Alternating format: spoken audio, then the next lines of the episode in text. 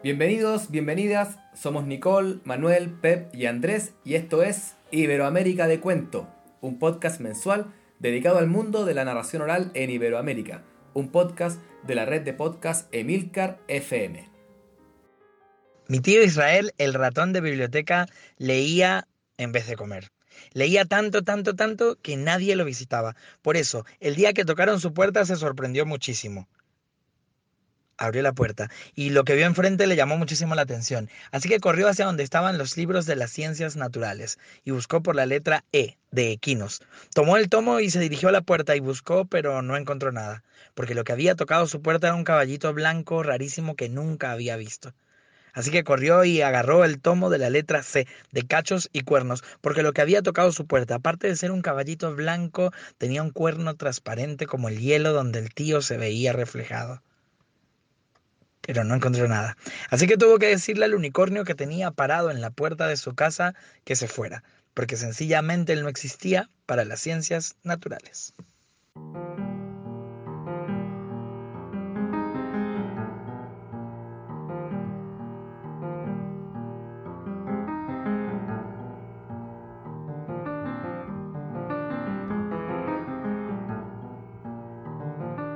Acabamos de escuchar el cuento que da inicio a nuestro séptimo capítulo correspondiente al podcast de abril de este año dos mil diecinueve. Este cuento se titula Israel, el ratón de biblioteca, y lo ha traído Romer Peña, quien es además el autor. Quienes han escuchado los podcasts anteriores ya saben, y a los que no les contamos, que al final del programa hablaremos un poco del trabajo de este narrador venezolano, quien además nos regalará un cuento un poquito más largo para cerrar. Antes de comenzar, ofrecemos una disculpa a todos quienes nos siguen y escuchan mes a mes, dado que hemos tenido un retraso de algunos días en la publicación de este podcast. Ya saben que grabamos desde distintas partes del mundo y por eso este podcast tiene alguna complejidad técnica. Y en esta ocasión tuvimos un problema con la grabación de este capítulo, de modo que hemos tenido que grabarlo otra vez. Así que, bueno, agradecemos su comprensión y les invitamos a disfrutar de este séptimo podcast de Iberoamérica de Cuento. Abril, Cuentos mil. Muchas de las historias que las narradoras, los cuenteros, los y las contadores de historias de todo el mundo andan relatando salen de los libros. Recopilaciones de tradición oral, libros de autor, álbumes ilustrados, todo eso forma parte del material donde nos sumergimos para buscar nuestro repertorio. Y precisamente es en abril cuando en todo el mundo celebramos el mes del libro, recordando el veintitrés de abril el fallecimiento de Cervantes, Shakespeare y también del Inca Garcilaso de la Vega. Cuenta la historia que la idea original de celebrar el Día del Libro nació en Cataluña, de mano del escritor Vicente Claver Andrés, quien la propuso a la Cámara Oficial del Libro de Barcelona, idea que fue acogida por el rey Alfonso trece en mil novecientos veintiséis. Pero fue recién en el año mil novecientos noventa y cinco cuando la UNESCO aprobó proclamar mundialmente el veintitrés de abril como el Día del Libro y del Derecho de Autor. Para quienes contamos historias, este mes es muy especial, dado que la narración oral es la actividad estrella del fomento de la lectura y todas las ciudades se llenan de narradores que pululan con sus cuentos por instituciones educativas, centros culturales, bibliotecas, bares, plazas y por supuesto festivales. Feliz mes del libro, compañeros, ¿cómo están? ¿Nos cuentan qué nos traen para hoy? ¿Qué se trae Manuel desde Alcalá, la cuna de Cervantes? Hola Nicole, hola Andrés, hola Pep, pues desde Alcalá de Henares y aprovechando precisamente el paso del narrador Pepe Pérez por el festival Alcalá Cuenta, eh, le hicimos una, una bonita entrevista. Y luego, bueno, pues alguna cosa de agenda con la Sierra Encuentada que, que va a tener lugar precisamente este próximo fin de semana. Hola, ¿qué tal? Andrés, Manuel, Nicole, hola amigos, hola a toda la gente que nos está escuchando. Aquí Pep desde Guadalajara, la capital mundial de cuento contado. Y este capítulo, pues mira, me ha tocado descansar, ya está bien. No tengo ni entrevista ni nada, traigo las recomendaciones del final del podcast y, claro, también alguna cosita de agenda que espero que os resulte de interés. Aquí Nicole desde Santiago de Chile, en una semana agitada, llena de historias, con muchas funciones. Eh, por mi parte, me tocó entrevistar a Fernanda Gómez de Argentina, entrevista que escucharán eh, próximamente aquí en, un, en unos minutitos, y eh, además traigo algo de agenda también.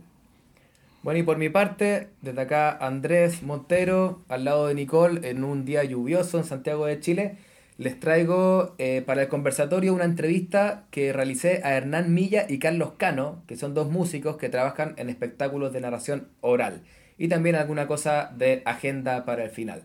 Y también me ha tocado coordinar este séptimo capítulo. Así que bien, tenemos mucho programa por delante, así que si les parece bien, comenzaremos con la entrevista en profundidad que Nicole le realizó a Fernanda Gómez, cuentera argentina más conocida como Fer Narradora.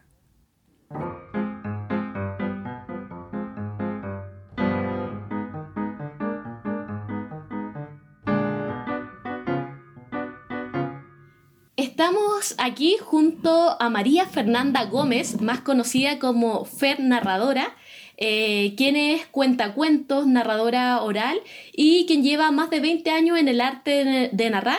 Sin embargo, su desempeño artístico tiene un recorrido anterior, también como bailarina, coreógrafa, actriz y directora. Mucho gusto en saludarte, Fernanda. Hola, ¿cómo estás? Muy bien por aquí, y bueno, estamos felices de poder conversar contigo hoy acerca del oficio y de la profesionalización eh, en el arte de la narración oral, y también de tus propias experiencias transitando en este camino. Y para comenzar, quería primero preguntarte acerca de tus comienzos en la narración. Sé que fuiste alumna de Ana María Bovo, quien además de ser tu maestra, te alentó a trabajar profesionalmente como contadora de historias, y quería saber cómo la conociste y en qué consistió el proceso de formación que tuviste junto a ella. Bueno, va a sonar a cuento, porque ya viste que los narradores, cuando hablamos, parece que todo el tiempo estuviéramos contando, pero puedo asegurar que esta es la verdadera historia de cómo la conocí a Ana.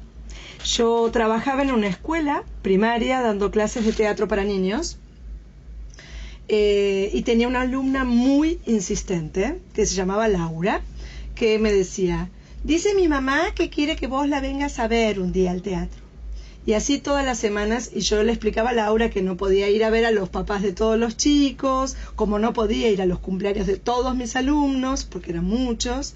Y llegó el fin de año y llegó una nota en el cuaderno de comunicaciones dirigida a mí, que decía: eh, Fernanda, Laura insiste mucho en que nos conozcamos, así que te dejo dos entradas para que vengas a verme el día tal y tal. Así que, bueno, ya era como grosero no ir, y fui al teatro. En ese momento no era un teatro exactamente donde ella hacía la función, era una biblioteca, eh, librería y bar. Había pocas en ese entonces todavía en Buenos Aires, y me senté en una mesita y lloré todo el espectáculo. eh, me emocionó, me conmovió, y me dije: bueno, yo cuando sea grande quiero hacer esto. La esperé a la salida, eh, al terminar la función, para agradecerle muchísimo. Y le, la abracé con los ojos llenos de lágrimas y le dije: eh, Ana, yo cuando sea grande quiero hacer esto. Y ella me miró y me dijo: tengo una mala noticia para darte, ya sos grande. Así que, bueno, así la conozco a Ana, gracias a su hija Laura. eh, me entero al, al, al poco tiempo, eso fue para fin de año, al comienzo del año lectivo. Ana lanzaba sus talleres. En ese entonces yo no tenía la posibilidad de, de poder pagarlos, eh, y hablé con ella para ofrecerle a cambio, bueno, lo que pudiera hacer: ser secretaria de ella en el taller, servir café, lo que fuera necesario para tener la posibilidad de, de estar cerca de ella y de aprender. Y bueno, fue muy, muy, muy generosa conmigo. Y me dijo: no hay ningún problema, ese no, no va a ser un impedimento. Y así empecé a estudiar con ella y así empecé a descubrir un universo que para mí no era posible, no existía, por dos razones. Una, porque yo era bailarina en mi formación artística desde muy, muy, muy pequeña, bailarina de danza clásica, de danza contemporánea, y los bailarines prácticamente no hablan en el escenario. Eh, y el otro motivo es porque a mí nadie me contaba cuentos cuando era chica. Entonces era absolutamente imposible pensar que yo alguna vez me dedicara a esto. ¿Y, y en qué consistió el, el proceso de, de formación que tuviste junto a ella? ¿Fueron talleres? ¿De cuánta duración? Eh, ¿Qué tipo de, de método ocupaba Ana María? En aquel entonces Ana daba los talleres para no más de diez personas, porque eran todo lo que entraba, o éramos todos los que entrábamos, en su escritorio personal, en su casa. Eh, así que en sillones, silloncitos, silla, banqueta, eh, estábamos ahí en, en, en, una, en un escritorio muy hermoso, pero bueno, era la habitación de una casa, de esa forma funcionaba. Eh,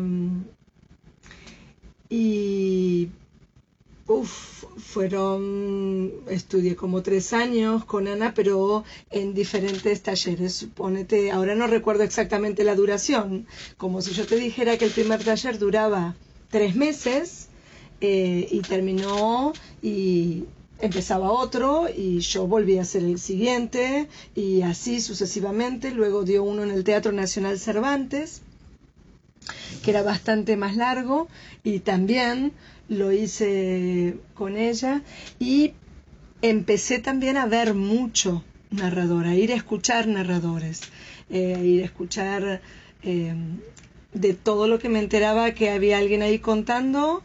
Empecé también a A, a también a tratar de, de entender de qué venía esto, que yo no podía creer que había gente que vivía de contar cuentos.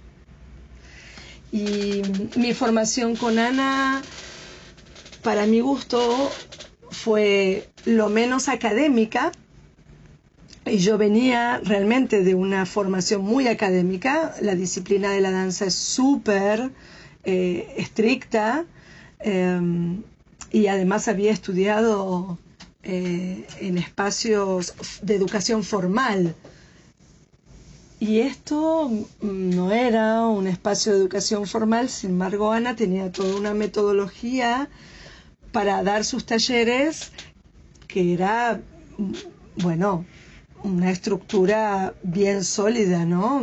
No es que, que era una persona ahí haciendo que vamos a contar unos cuentos, no se trataba para nada de eso. De hecho, varias de las narradoras eh, que son activas hoy como profesionales en nuestro país han, han estudiado con Ana también. Mm. Y Fer, así como tú fuiste discípula, por decirlo de alguna manera, de Ana María Bovo, tú luego también comenzaste a dictar talleres y seminarios tanto a profesores como a público en general. ¿Tú ocupas este mismo método para enseñar y acercar a la gente a, a los primeros pasos de la narración oral? Eh, sí y no, porque uno también va haciendo su recorrido y, y como en definitiva trabajamos con la herramienta que somos, con todo lo que traemos, con todo nuestro universo personal, es que es imposible que sea exactamente igual a como, como lo daba otra persona, porque va a tener siempre nuestro, nuestra impronta. También llegaron mucho más tarde. Eh, yo trabajé durante mucho tiempo como narradora sin dar ningún tipo de taller. No es que enseguida me puse a dar clases, pero para nada. Mm, que doy clases de narración hace solamente unos diez años, nueve años.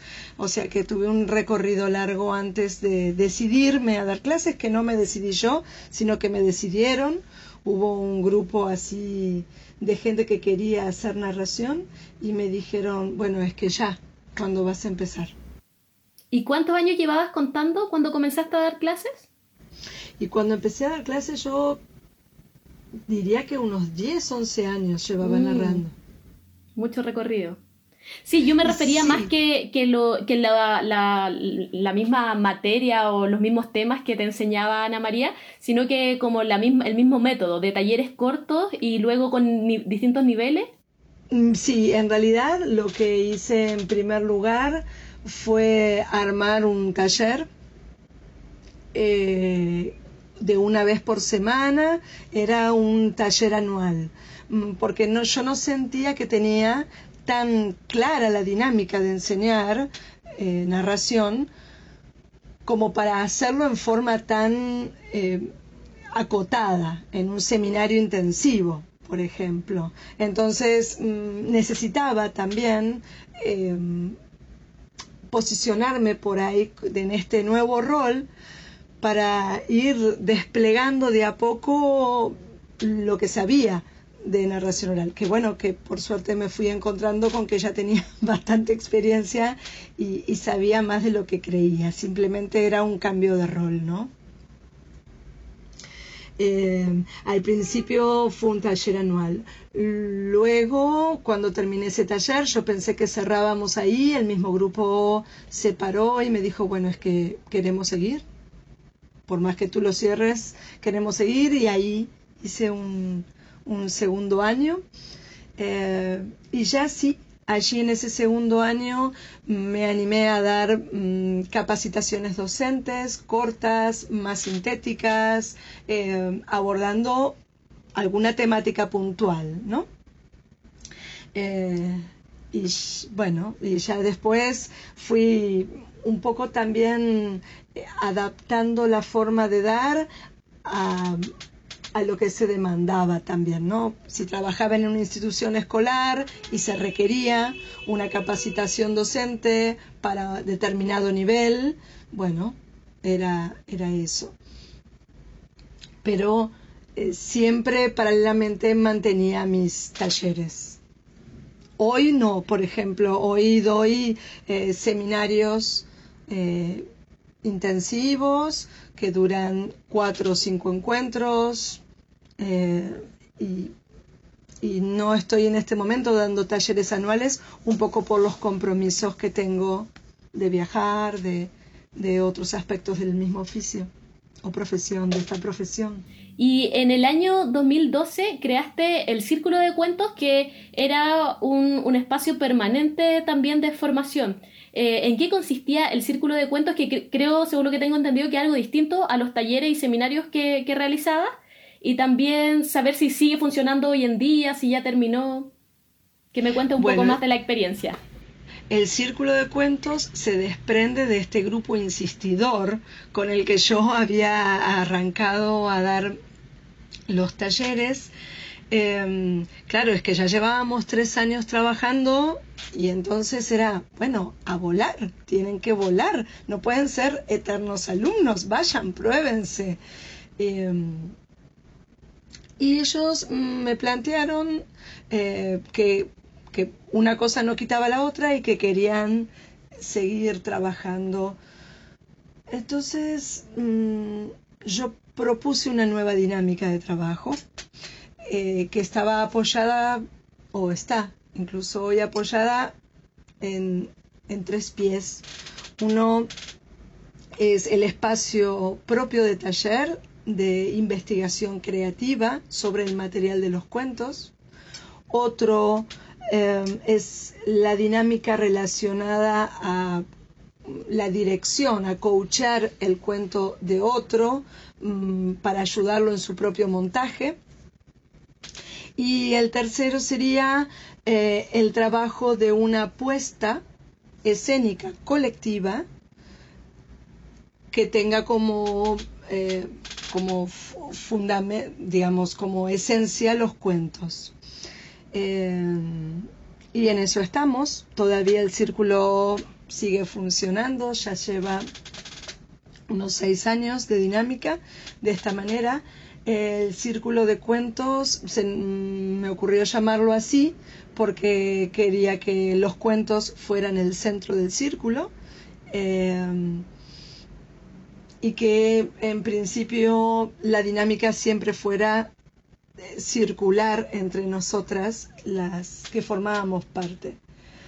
Eh, hoy en día eh, el círculo está atravesando, como todo grupo de trabajo, un, digamos que un momento de, de, de pasividad, estos que son sumamente necesarios en el pulso de la creación. Uno no puede estar todo el tiempo en un estallido permanente de creación, sino que tiene que haber momentos de vacío para, para volver a crear.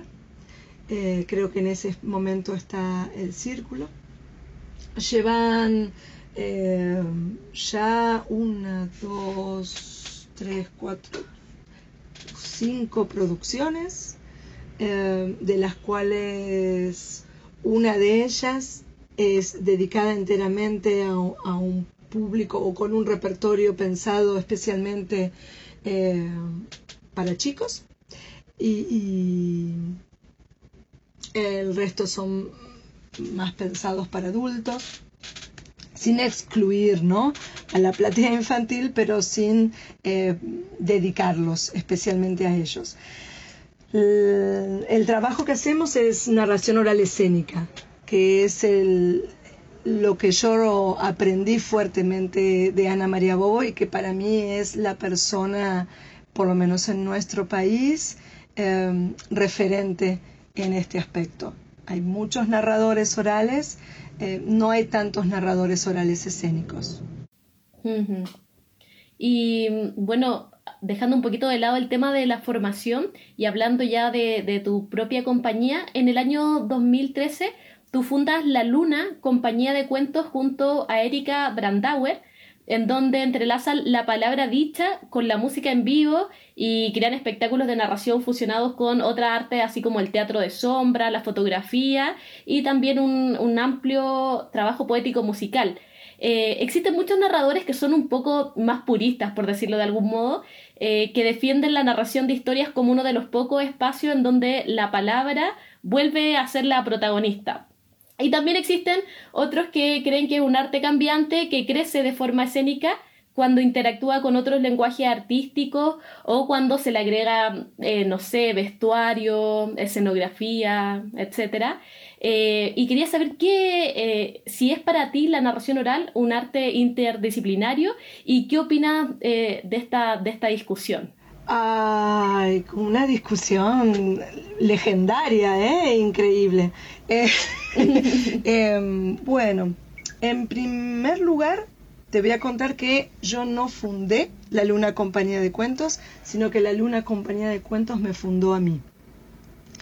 Eh, nosotras ya veníamos trabajando con Erika eh, en diferentes roles entre nosotras, en diferentes espacios eh, escénicos y de trabajos artísticos, eh, y veníamos haciendo espectáculos juntas, contando, haciendo música y tal, y la gente nos preguntaba cómo nos llamábamos, y yo decía Erika y Fernanda. No, pero ustedes, Erika es ella, yo soy Fernanda, sí, pero ustedes, y así fue como quedó, eh, como luego nace La Luna. Pero cuando te digo que La Luna eh, me fundó a mí, es porque me refiero a que aparece una nueva manera de expresarme a través de los cuentos. Eh, yo la verdad que si hoy tuviera que definirme para salirme de esta discusión, me digo que soy una artista. No soy una narradora oral, no soy una actriz, no soy una bailarina. Me parece que uno eh, va integrando, por suerte, a lo largo del camino todos estos aspectos, si no seríamos todos humanos dicotomizados completamente. Eh, y yo cada vez que doy un taller y cada vez que cuento, eh, bueno, también cuento de dónde vengo y cómo llegué. Y, y de pronto pararme para mí y olvidarme que estoy en un marco escénico es, es algo que... que bueno, no tiene mucho sentido porque he estado mucho antes en el espacio escénico que contando. Um, sería como negar partes mías, Eh, por otro lado, he transitado hermosamente el contar sin ocuparme de tener un vestuario, ni siquiera un micrófono, eh, y en cualquier ámbito. Mm, en una plaza, en una escuela, en una, bajo un árbol, en un recreo, en una biblioteca, en una habitación de hospital, de terapia intensiva, en un geriátrico, en centros culturales, en un gran teatro. Y también he transitado el contar escénicamente, donde todos los elementos que están ahí frente al que escucha están contando también. Llámese música, llámese imagen fotográfica, color del vestuario.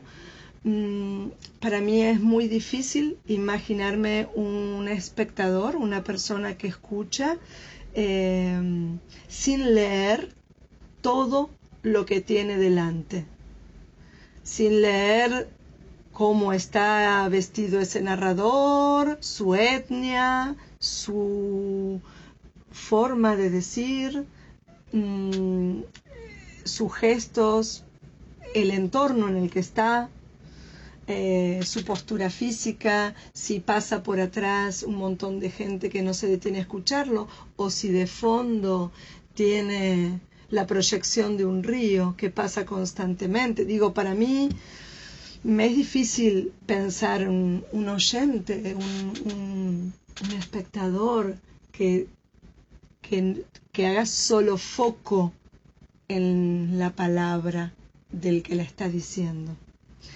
Eh, yo pienso que todo es válido, que no hay una única manera. Lo que creo es que tiene que ser verdadera, auténtica. Pienso que la persona que está ahí contando una historia la tiene que estar contando auténticamente, desde donde realmente quiere contarla, desde su propia verdad, desde su propia esencia, su propia naturaleza, el recorrido que ha hecho. Eh, porque si no, me parece que hay algo ahí ficcionado o falso que no funciona. He escuchado narradores maravillosos parados en un escenario y contar una historia sin más que una luz y emocionarme. Y he escuchado otros narradores en las mismas condiciones y estar esperando que termine para poder levantarme e irme. Y digo, no, no me parece que haya algo que esté bien y otro que esté mal. No me parece que haya algo que sea mejor que otro. Creo que hay artistas, narradores. Y ahí es donde está el arte, ¿no?, de cada uno, en la diferencia. Y ustedes, como La Luna, ¿cómo trabajan esta puesta en escena cuando ocupan distintos lenguajes artísticos? ¿Lo crean entre las dos? ¿Qué, qué tipo de trabajo hacen? Sí, eh, en, prim- en principio siempre partimos de eh, los cuentos, siempre de, bueno, a ver qué tenemos ganas de decir, qué nos está pasando, qué es lo que nos está, qué nos pulsa hoy. Bueno, uy, mira, qué loco que me estoy encontrando siempre con este tipo de cuentos, o me enamoré de este cuento que es, que no lo puedo soltar, lo dejo en la mesa de luz, voy y vuelvo, va, queda en el escritorio, lo llevo a todos lados y no me abandona. Estoy todo el tiempo pensando en eso. Bueno, a ver, vamos a trabajar con esto, ¿eh? Y en general, yo se lo cuento a Eri en una primera, así como te lo puedo contar a vos, en una sobremesa. Y de ahí se desprende el resto del trabajo. Eri empieza a imaginar cuál es el universo sonoro de ese material. Empezamos a imaginar también en qué contexto está, si se une a otros cuentos o no. Eh, y un poco es como ir tirando la cuerda del universo sensorial que nos desprende el cuento. Uh, Erika tiene además la capacidad, además de ser una multiinstrumentista y una compositora, eh, es artesana con sus manos en madera, entonces tiene también mucha posibilidad de inventar instrumentos o, o objetos sonoros, eh, o a veces también elementos escenográficos. Y ahí es cuando empezamos a jugar, ¿no? Ahí es, bueno, empezamos a jugar con el material y, y empieza ese acto creativo que empieza a crecer y ahí vamos. Así y, es como hacemos. ¿Y Erika también narra o ella te acompaña con la música y tú ocupas la, la voz? Bueno, eh, no es una narradora oral de la palabra, es una persona que cuenta con la música o que cuenta con el sonido. Eh, en general no usa la voz para contar, sí para cantar. Perfecto. Y bueno, Fer, ya de, además de, de todo este trabajo que, que nos comentas, que, que ganas de, de ver estos espectáculos, eh, con todo este cariño y con todo este profesionalismo también que le, le ponen a, a todo este trabajo y, y a todo lo que hacen. Eh, también te quería preguntar, eh, porque tú además de ser narradora recopilas historias eh, que integras luego a tu repertorio de tradición oral. Quería saber si nos puedes contar un poquito de tu experiencia recopilando cuentos en lengua changana en Mozambique. Bueno, eso viene de, la, viene de la mano de que yo digo siempre que a mí no me contaban cuentos cuando era chica. Entonces eh, dije, bueno, pero en algún lugar tengo que tener una huella de mi oralidad. Alguien me contaba, sí, claro, me contaban muchas anécdotas familiares, muchísimas. Yo pedía que las repitieran y... Y además tenía una mamá que trabaja en un sanatorio en aquel momento y venía y contaba la historia de sus pacientes, ¿no? Y el de la trescientos tres, que mira cómo está y que llegó la mujer y tal y tal. Entonces yo empecé a entender que mi huella oral era mucho más grande, mucho más rica. Eh, y cada vez que viajábamos le pedía a la gente que me cuente historias del lugar, eh, y, y hay alguien aquí que cuente historias, preguntaba yo, y así. Cuando empezamos a, a viajar a festivales y a hacer funciones en el interior de nuestro país igual y tal, y, y ahí se me empezó como a abrir este, este mundo, decir, ah, claro, es que la tradición oral está escrita porque hay recopiladores que hacen así, le preguntan a otro y, y van buscando la huella de la oralidad de ese cuento, ¿no? Así como yo busqué la mía personal, puedo buscar... El año pasado tuvimos la suerte de, de viajar a África, a Mozambique, y, y entonces en, en Maputo, que es la ciudad donde estuvimos, eh, a cada lugar donde íbamos a trabajar con diferentes grupos de personas, yo pedía que me cuenten un cuento. Por favor, si me pueden contar un cuento. ¿Quién cuenta cuentos de aquí? Claro, estaba en África, todos cuentan cuentos. Todo el tiempo se cuentan cuentos. Entonces, eh, no es que dije, bueno, voy a viajar para hacer una recopilación de... No, me vi ahí en la escena diciendo, es que todo esto tiene que quedar en mis oídos por siempre, de alguna manera. Entonces, eh, usando los elementos que teníamos, la, la cámara que habíamos llevado, los celulares, eh, aprovechábamos cada vez que estábamos en contacto, no con... personas eh, profesionales de la narración o del teatro o de la literatura, sino cuando estábamos eh, en lugares, bueno, nosotros tuvimos la suerte de trabajar en un lugar que se llama Jacumana, de, de, de trabajar de servicio eh, con chicos y mujeres que Tienen, son portadores de H I V. Eh, es un centro donde asisten eh, cotidianamente a hacer diferentes tipos de tareas. Las mujeres cosen, cocinan, trabajan en la huerta, eh, nosotras nos íbamos acercando, acercando y en los momentos de descanso eh, le preguntábamos, ¿y conoces algún cuento que nos podrías contar? Y claro, y empezaban a contarnos, ahí prendíamos los celulares, las cámaras, te molestaría mucho si yo te tomara unas imágenes. Y fue así como cuando volvimos nos dimos cuenta que habíamos recopilado una cantidad de cuentos. Bueno, tuvimos la, eh, la suerte de en, en Shangana y de tener a la mano a alguien que entendía la lengua y a su vez podía traducirlos al portugués para que nosotros pudiéramos entenderlos. Si no, imagínate alguien ahí contándote una historia en Shangana, pero igual se entendía perfectamente por la expresión de, de sus gestos y, y la forma en que lo hacían. Así que ahora estamos eh, bajando y recopilando todo ese material.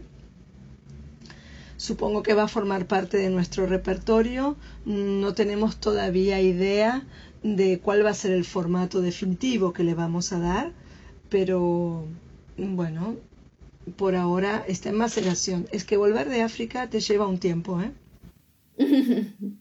¿Y has realizado este trabajo de recopilación también con mujeres? ¿Has hecho un trabajo especial? Leía por ahí. Sí, siempre se ha dado que fuera con mujeres, porque eh, sabes que las que cuentan son mujeres en general. Allí eh, sí. Bueno, es que cuando le he preguntado a hombres, se me han quedado así como mirando y, y nada. O me han recitado poesía hermosamente, o mmm, nos han cantado. Mmm, pero las mujeres son las que, las que nos han dicho, ay, sí, pero vení que te cuento. Y ahí nomás te regalaban alguna historia. Eh, bueno, muchas gracias, Fer, por, por contarnos un poco de, de toda tu trayectoria, de tu andanza en este loco oficio. Eh, de verdad, muy admirable todo el trabajo que has hecho a lo largo de estos más de veinte años contando cuentos. Es eh, un placer haberte tenido aquí y ocupar estas palabras para, para que las puedan escuchar otros narradores que se están formando, algunos que, que llevamos pocos años andando en este oficio y que, que estamos felices de, de poder aprender también de, de todos los pasos que han dado antes otros otros narradores. Así que muchas gracias por contarnos tu experiencia, por compartir y, y desde Iberoamérica de Cuento les deseamos los mejores deseos a ti como narradora, también a la compañía de cuentos La Luna y que, que sigan realizando una carrera fructífera en este camino. Muchísimas gracias a ustedes por darme esta posibilidad. También para mí fue muy interesante escuchar el recorrido eh, al ir contándolo. Muchísimas gracias por el espacio. Me encanta esto que hacen. Me encanta, me parece buenísimo. Eh, y además me parece súper útil y nos acerca a todos, aunque estemos lejos, nos acerca entre nosotros y nos vamos también cruzando y conociendo. Que está buenísimo. Besos para todos, que el equipo, esos cuatro, este, podemos decir, Quijotes, en este, en este tema que están haciendo. Abrazo grande, que estén muy bien. Muchas gracias a ti.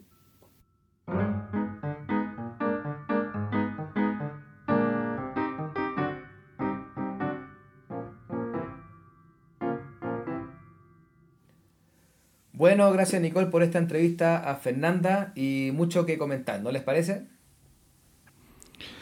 Eh, bueno, eh, eh, sí, desde luego, una vez más, es fantástico poder escuchar a compañeros, a compañeras de, de, de otros lugares que cuentan y que nos cuentan eh, su propuesta artística, su forma de trabajo, cómo se acercaron al cuento contado.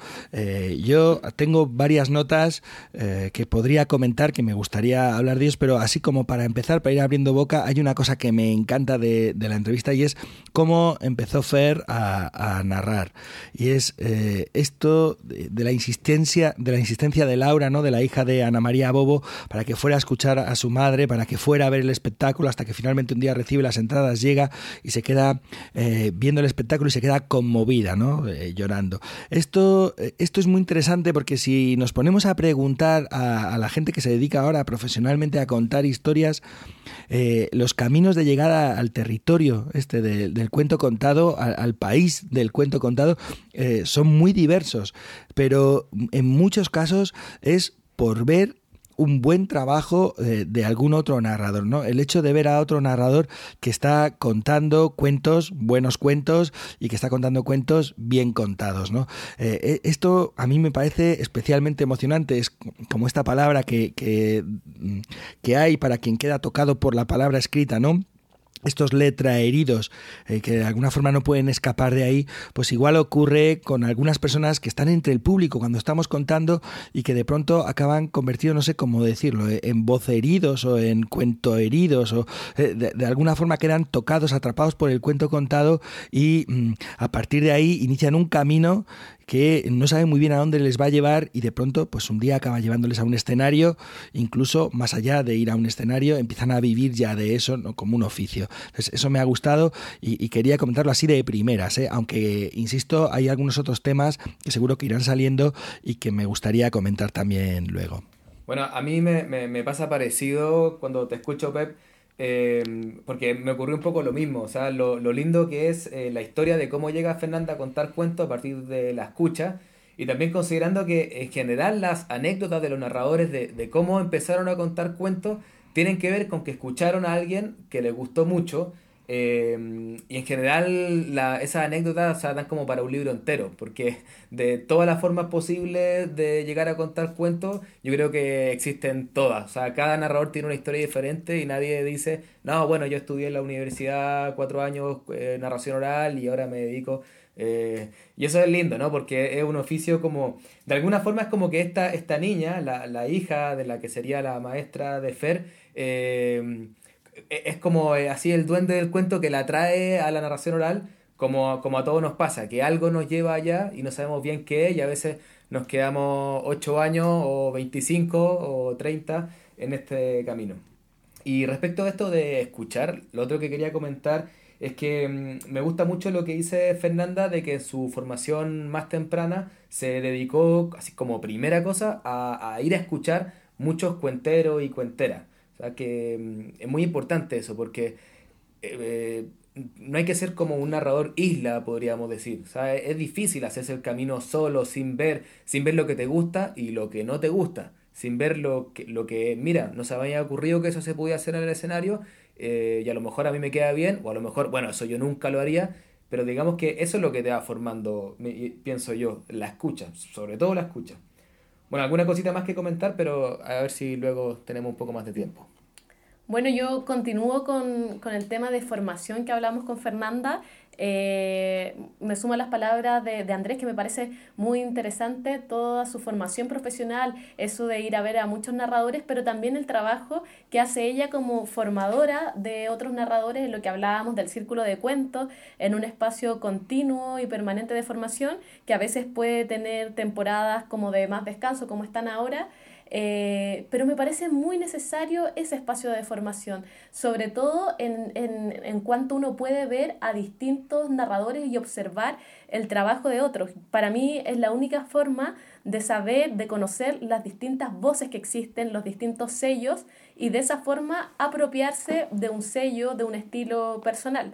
Sobre todo porque cuando uno comienza en, en los caminos de la narración oral, usualmente uno tiene un maestro en donde es muy fácil copiarle la voz, el sello a este maestro, porque es como el primer amor, el, el maestro, sí. La, cuando uno lo escucha contar cuentos, uno quiere ser como él, y es muy fácil eh, caer como en, en la copia o en intentar imitarlo. Por eso es muy bueno ver distintas formas, ver distintas personas y así saber qué es lo que no nos gusta de la gente, qué es lo que nos gusta y construir el, el propio camino. Sí, bueno, a mí me llamó la atención o, o coincidí con Fernanda eh, precisamente en esos eh, orígenes, ¿no? Yo recuerdo que tuvimos la suerte de caer en nuestras manos, o tu, tu, cayó en nuestras manos así por, por, por, por, por arte, y gracias eh, el realizar una programación para un local aquí en Alcalá de Henares. Y eso nos, nos dio como dos años de jueves tras jueves ver narradores y narradoras. Y justo cuando estás empezando, pues eh, poder ver todo esto y, y, y poder decir, mira, pues eso yo no lo haría, pero me parece que es estupendo, o eso un poco lo que comentaba Andrés, ¿no? Y luego con respecto al tema de la formación y el círculo de cuentos, ay, a mí hay algo, o sea, bueno, la idea del círculo de cuentos me parece fantástica, ¿no? Porque, bueno, pues eh, creo que, eh, no sé en el resto de América Latina cómo estarán con este tipo de, de espacios, ¿no? Si hay más experiencias. Aquí en España, desde luego, las experiencias son bastante reducidas, por no decir casi, casi eh, nulas. Y lo que me cuestiona un poco con, con esto de la formación, que ella lo plantea en algún momento, ¿no? De gente que lleva ya tiempo eh, contando, eh, pero eh, no sé, en el mundo del clown eh, se habla muchas veces de eh, cuántas horas lleva uno de, de nariz, ¿no? Creo que mm, es importante también eh, que, que, que en, cuando, cuando se acude a estos espacios saber exactamente quién tienes eh, delante, ¿no? Porque uno puede llevar Eh, tres años contando, pero haber hecho eh, diez sesiones en todo este tiempo y ya está. Y bueno, no sé, igual da para hablar más después. Bueno, eh, yo quiero incidir, no, no toqué el tema de la formación ex profeso, sabía que saldría. Eh, creo que hay una cosa muy interesante en lo que comenta Fer. Si os fijáis, hay como tres Eh, tres partes que para mí son como tres patas fundamentales de esta banca, ¿no? Que por un lado tenemos eh, lo que es la formación inicial que recibe de Ana María Bovo, que es una de las referentes, si no la gran referencia de, de la narración oral en Argentina y una de las narradoras de, de, de mayor relevancia en, en Iberoamérica, por lo menos eh, en mi humilde opinión desde lo que yo conozco. Entonces, primero, esa formación que no siendo reglada es una formación bastante eh, continuada y que ya insiste, primero hice un, de un tipo, luego más larga, luego más...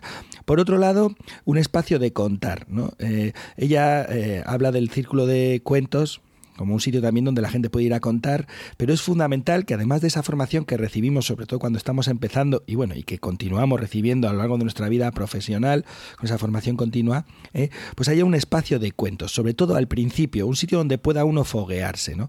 Acá en España, por ejemplo, hay sitios como la Keili, ahora en, en, en Albacete, que, que está organizando pues Pablo Albo y un grupo de personas cada vez más entusiastas del cuento contado, o, o por ejemplo en Madrid, Eh, esto que, que sucede cuando llega el buen tiempo de los cuentos encandilados, eh, o, o aquí en Guadalajara. Yo los, los tres primeros años de mi vida como narrador, donde me fogueaba en los viernes de los cuentos, donde cada quince días se abría ese espacio para que quien quisiera contara, quien quisiera escuchara, ¿no?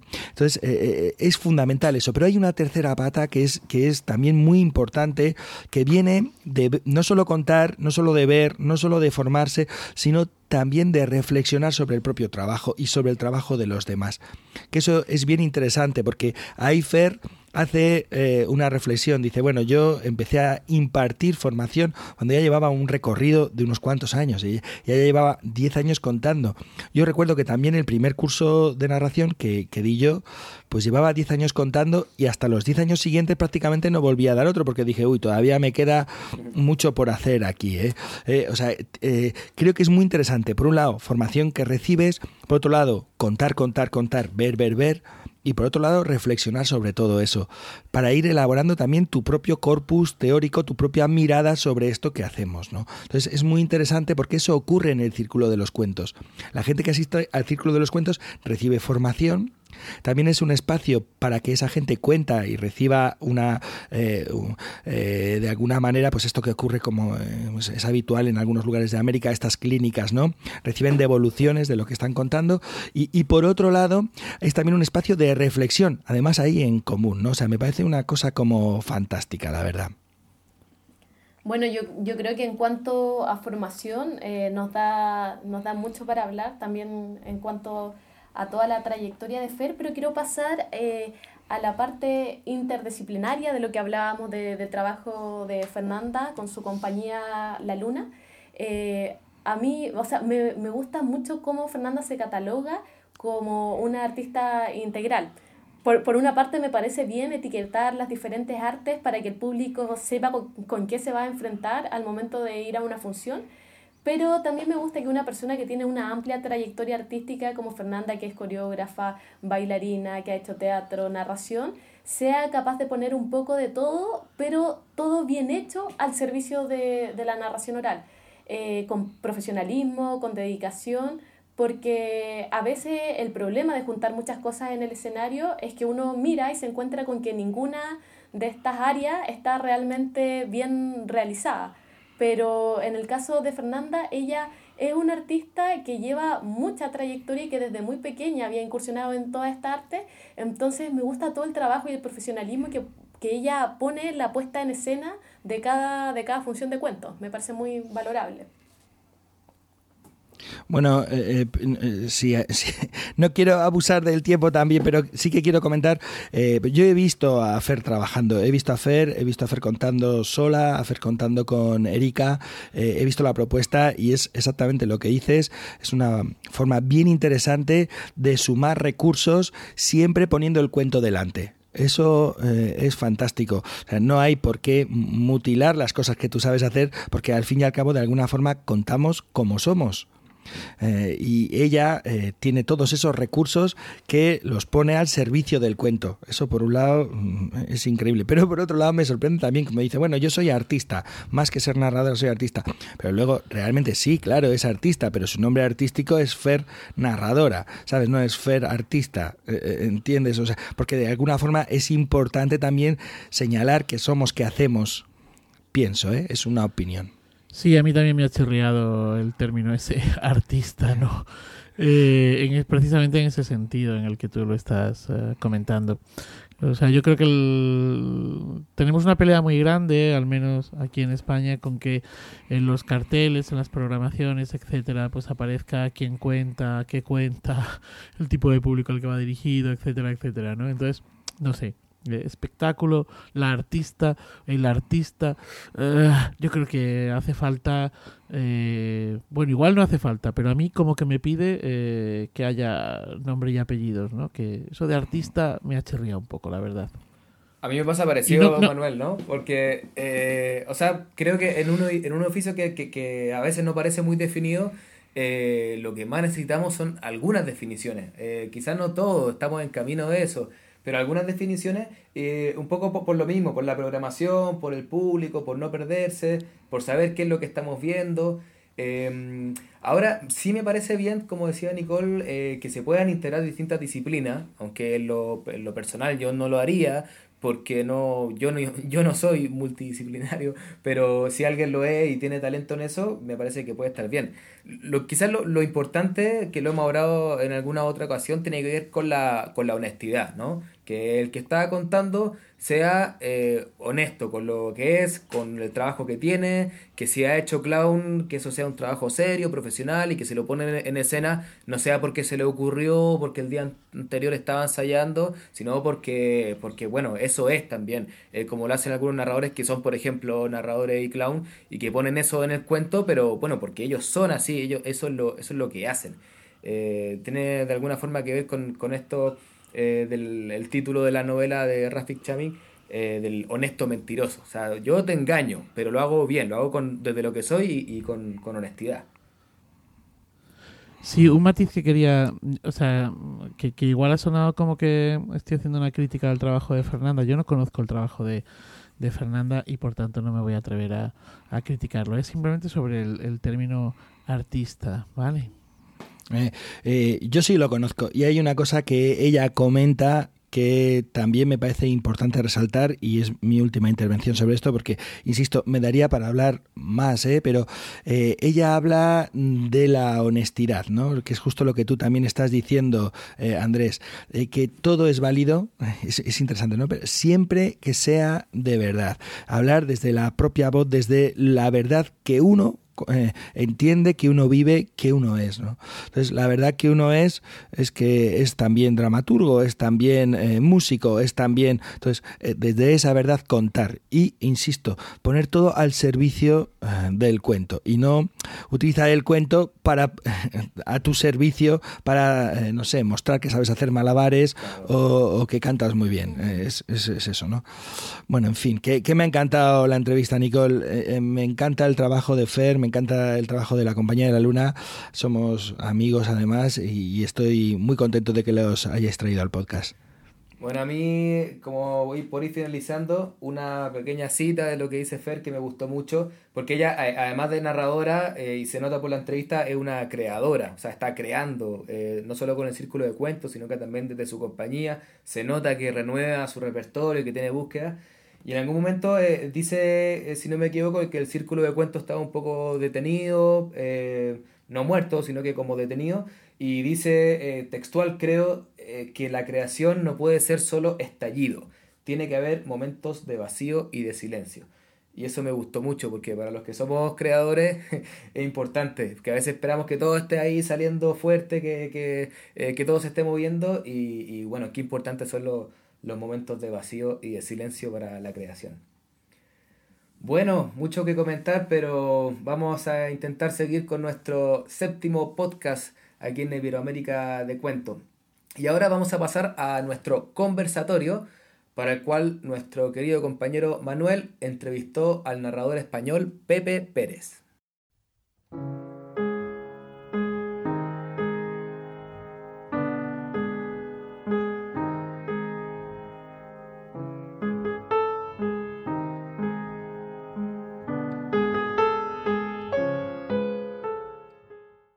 Pues desde Alcalá de Henares, en pleno festival Alcalá Cuenta, el Alcalá de los cuentos contados, tenemos la dicha y el honor de contar entre los narradores invitados eh, a Pepe Pérez. Pepe Pérez sea quizá uno de los eh, narradores que más tiempo llevan contando cuentos en este país de manera eh, profesional, eh, de los narradores en, en activo.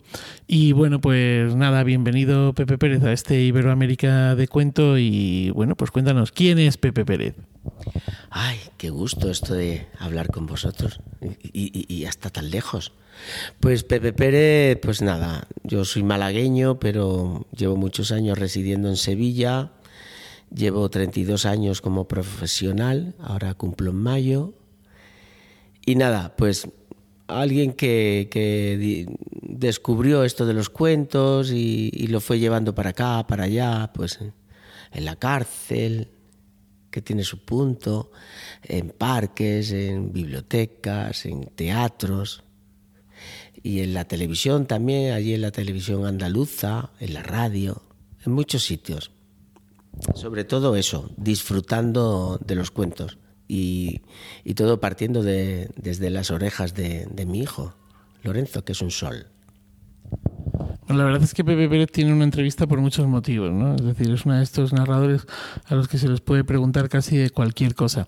Pero como él ya ha citado anteriormente, eh, quizás sea de los únicos, al menos quizá en España, no sé si en Hispanoamérica será así, eh, que ha contado cuentos en televisión. Es decir, que ha preparado, contado y teni- tenido una sección en Canal Sur eh, con cuentos contados. Así que, bueno, ¿cómo surge la idea esta de contar cuentos en, en la televisión? Bueno, eh, comenzó porque había un, probla, un programa que se llamaba El Club de las Ideas y ahí pues eh, era muy educativo y me pidieron pues contar algún cuentito por, por esto. Luego había también, después de esto, había un programa infantil, La Banda, y ahí pues dijeron, venga, vamos a contar cuentos y ya empezamos a grabar cuentos. Hasta que les propuse eh, un microespacio eh, específico de cuentos que se llamaba El Coleccionista de Palabras, donde me manda, enviaban eh, palabras e inventaba cuentos a, ahí en directo. Y, y de ahí surge un poco de meter microespacios cuando la televisión pública pues, eh, pues intentaba que, que, que fuera más cercana, ¿no? Luego vino la crisis y empezaron a recortar, a recortar y a recortar. Y claro, los microespacios de, de, de producción propia como este, que pues, pues nada, los cortaron y los quitaron. Pero un poco parte desde ahí. Cuando uno cuenta cuentos eh, y aparece alguien con una cámara, pues el cuento de alguna manera queda fijado. Igual que cuando uno eh, va a una entrevista de radio, o si en este momento pues yo le pidiera a Pepe, te pidiera a Pepe que nos contases un, un cuento, ¿no? Quedaría fijado, quedaría el cuento de alguna manera aquí como enlatado, por llamarlo, por explicarlo así de, de algún modo. Ahora bien, mmm, ¿Qué diferencia puede haber entre eso y eh, el hecho de contar cuentos de manera absolutamente espontánea y que alguien eh, lo grabe en algún medio o de algún, en algún formato, a eh, trabajar directamente con la narración oral y con el cuento para la televisión? ¿Cuáles son eh, las diferencias? Bueno, la diferencia es que eh, tú cuentas, estás contando a solo, es decir, que, que enfrente... Tienes a tres cámaras, tenía yo en mi caso, luego había otro personal, estaban los de sonido, pero tú no los veías, los de eh, producción, los de el, el dirección y demás, y, pero tú realmente estás solo. Esto, en teatro, además, en narración tienes que quitar la cuarta pared, aquí tienes también que quitar esa cuarta pared y, y pensar que estás contando para muchísima gente, pero sin verla. Esto es un reto. Luego también el reto que en televisión los cuentos, to, todo es muy corto. Es decir, tenían que ser cuentos de máximo tres minutos y era jugar con eso. Es decir, con, con ser preciso, haber, y tenía que haber presentación antes del cuento, en, introducir el cuento, introducir el porqué, todo y tú solo. Es donde se rompe, ¿no? Es, es la cercanía. Y saber que estás hablando con mucha gente. Tienes a público ahí que igual luego te, te responde o no te responde, pero en principio tú no lo ves. Y ese feedback es donde se complica la historia. Claro. ¿Cómo se prepara uno para contar ante una cámara? Precisamente en esto que estás señalando, ¿no? El hecho de decir, bueno, es que yo cuando me subo al escenario y cuento, o estoy en una biblioteca y cuento, estoy viendo las miradas, estoy viendo las caras y, bueno, pues eh, sabes por dónde puedes eh, caminar, ¿no? Por dónde puedes narrar. Aquí no tienes nada de eso. Supongo que el trabajo previo o que hay un trabajo previo o igual no, que es pura inspiración en tu caso. ¿Cómo, cómo lo trabajabas eso? Bueno, la... Es... De entrada es llevarlo muy, muy seguro. El cuento tiene que estar seguro, lo que quieres decir tiene que estar ya fijado. Y luego realmente la mirada, cuando tú trabajas a cámara, es, es la lucecita roja. Esa luz roja que te va cambiando de cámara a cámara, que tú tampoco tienes que ser brusco con los movimientos, sino simplemente un leve cambio. Y, y ahí... es donde tú piensas que te está mirando alguien. Te está mirando, bueno, podría ser un robot, pero bueno, eso, que, que, que es una mirada, es, es, son los, esas personas que te están escuchando. Ese punto rojo, en ese momento, es quien te está viendo y te está escuchando. Qué interesante, ¿no? El, igual que cuando estás contando vas buscando la mirada cómplice de, de los chiquillos o de los adultos o de quien sea, aquí el, el saber que la mirada te la está dando un punto rojo en una, en una cámara. Eh, ¿Qué feedback eh, recogías? Porque claro, aquí instantáneamente no hay nada que, que recoger, más allá a lo mejor pues de un correcto todo ok por parte del realizador o no sé, no sé. Sí, bueno, Bueno, luego eh, en ese microespacio, porque a, además pues con, contaba cuentos específicamente que, que lo iban, bueno, lo que pasaba con la, lo que pasaba aquí con la televisión pública es que el mismo cuento igual se repetía más veces o porque grababas, yo grababa programas para como para doce, doce, es decir que en, en dos grabaciones hacía como tres meses de grabación, pero yo les pedía al público que me enviaran Eh, palabras, porque yo jugaba con eso de las palabras que me enviaban, el tipo de palabras y demás, y luego pues había pues comentarios al, al dar un, una dirección de email, pues ahí había comentarios y demás. También había veces que, que si no les gustaba el, el cuento o, o los delicados, había veces que, que, que, que pues cuando tú cuentas para tanta personal que sin saber a quién hablas, tienes que también ser como muy cuidadoso con lo que dices, cómo va. Ay, el cuento este políticamente correcto, pues hay que tener cuidado um, y cuidarlo, aunque no ser muy severo con ello, pero sí hay que tener cuidado porque a veces te, te podía crear conflictos a... Ah, bueno, al cuidador este de, del espectador, ¿no? Se llamaba, o, o a, no, algo así. El defensor, el defensor del... Sí, te iba a preguntar precisamente por eso, ¿no? Es cierto que, bueno, comentas que te envían palabras o que te, a través de, de jugar con las palabras creabas los cuentos, pero claro, eh, ¿con qué acierto? Porque si tú improvisas una historia en escena, tienes una respuesta enseguida, ¿no? De si tu improvisación está siendo fructífera o no, pero aquí, eh, ¿cómo, cómo, cómo haces eso? Bueno, no os creáis todo lo que pone la televisión. No era tan improvisado. Yo los cuentos ya los llevaba y las palabras ya estaban recogidas con anterioridad.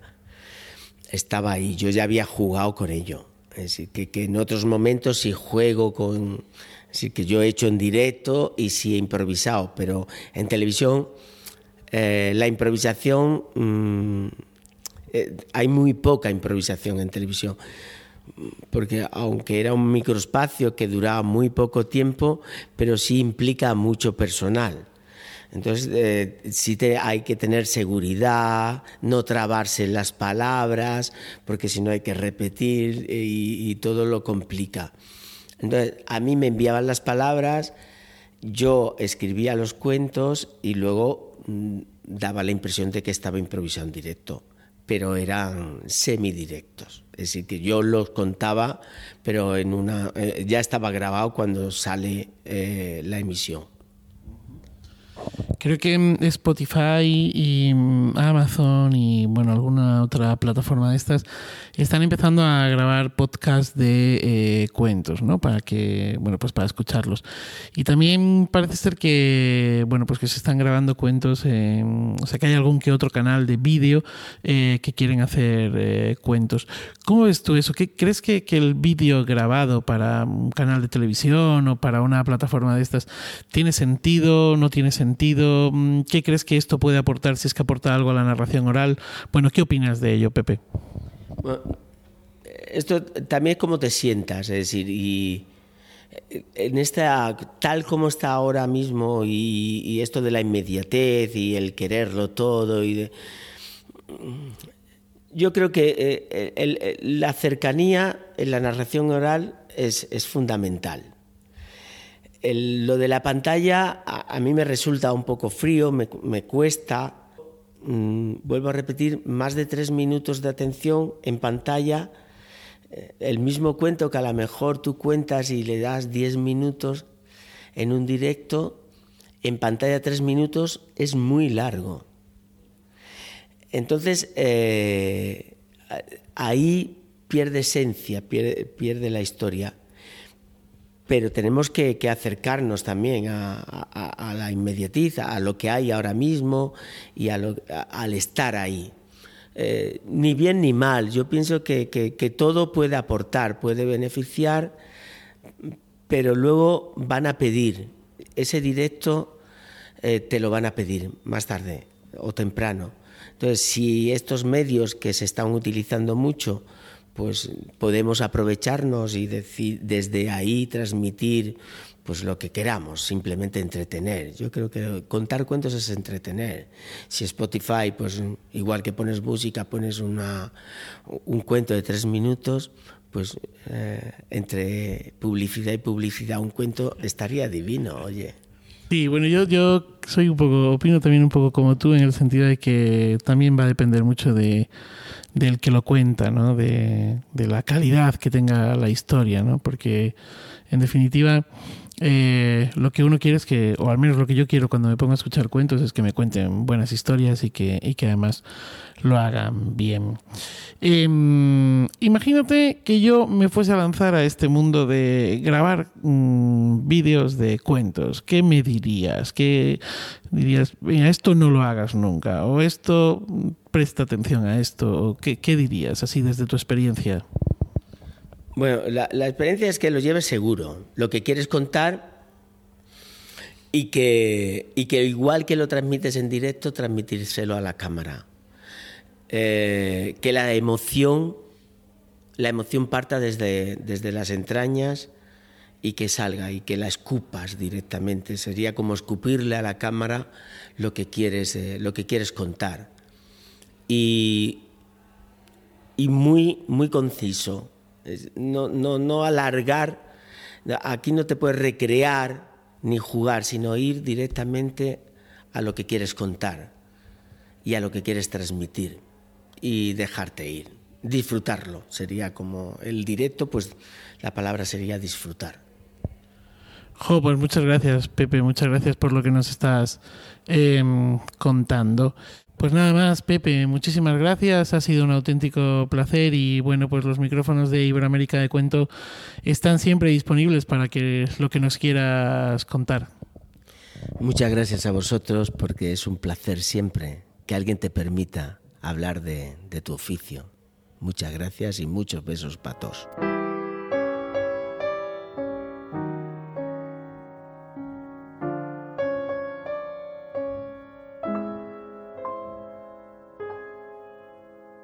Bueno, Manuel, muchas gracias por esta entrevista a Pepe Pérez, que nos permite iniciar nuestro conversatorio.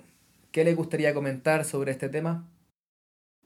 Bueno, yo no he tenido el placer de ver a, a Pepe Pérez. Eh, desde acá de Chile tampoco nunca se, se transmitieron sus sesiones de cuento en televisión.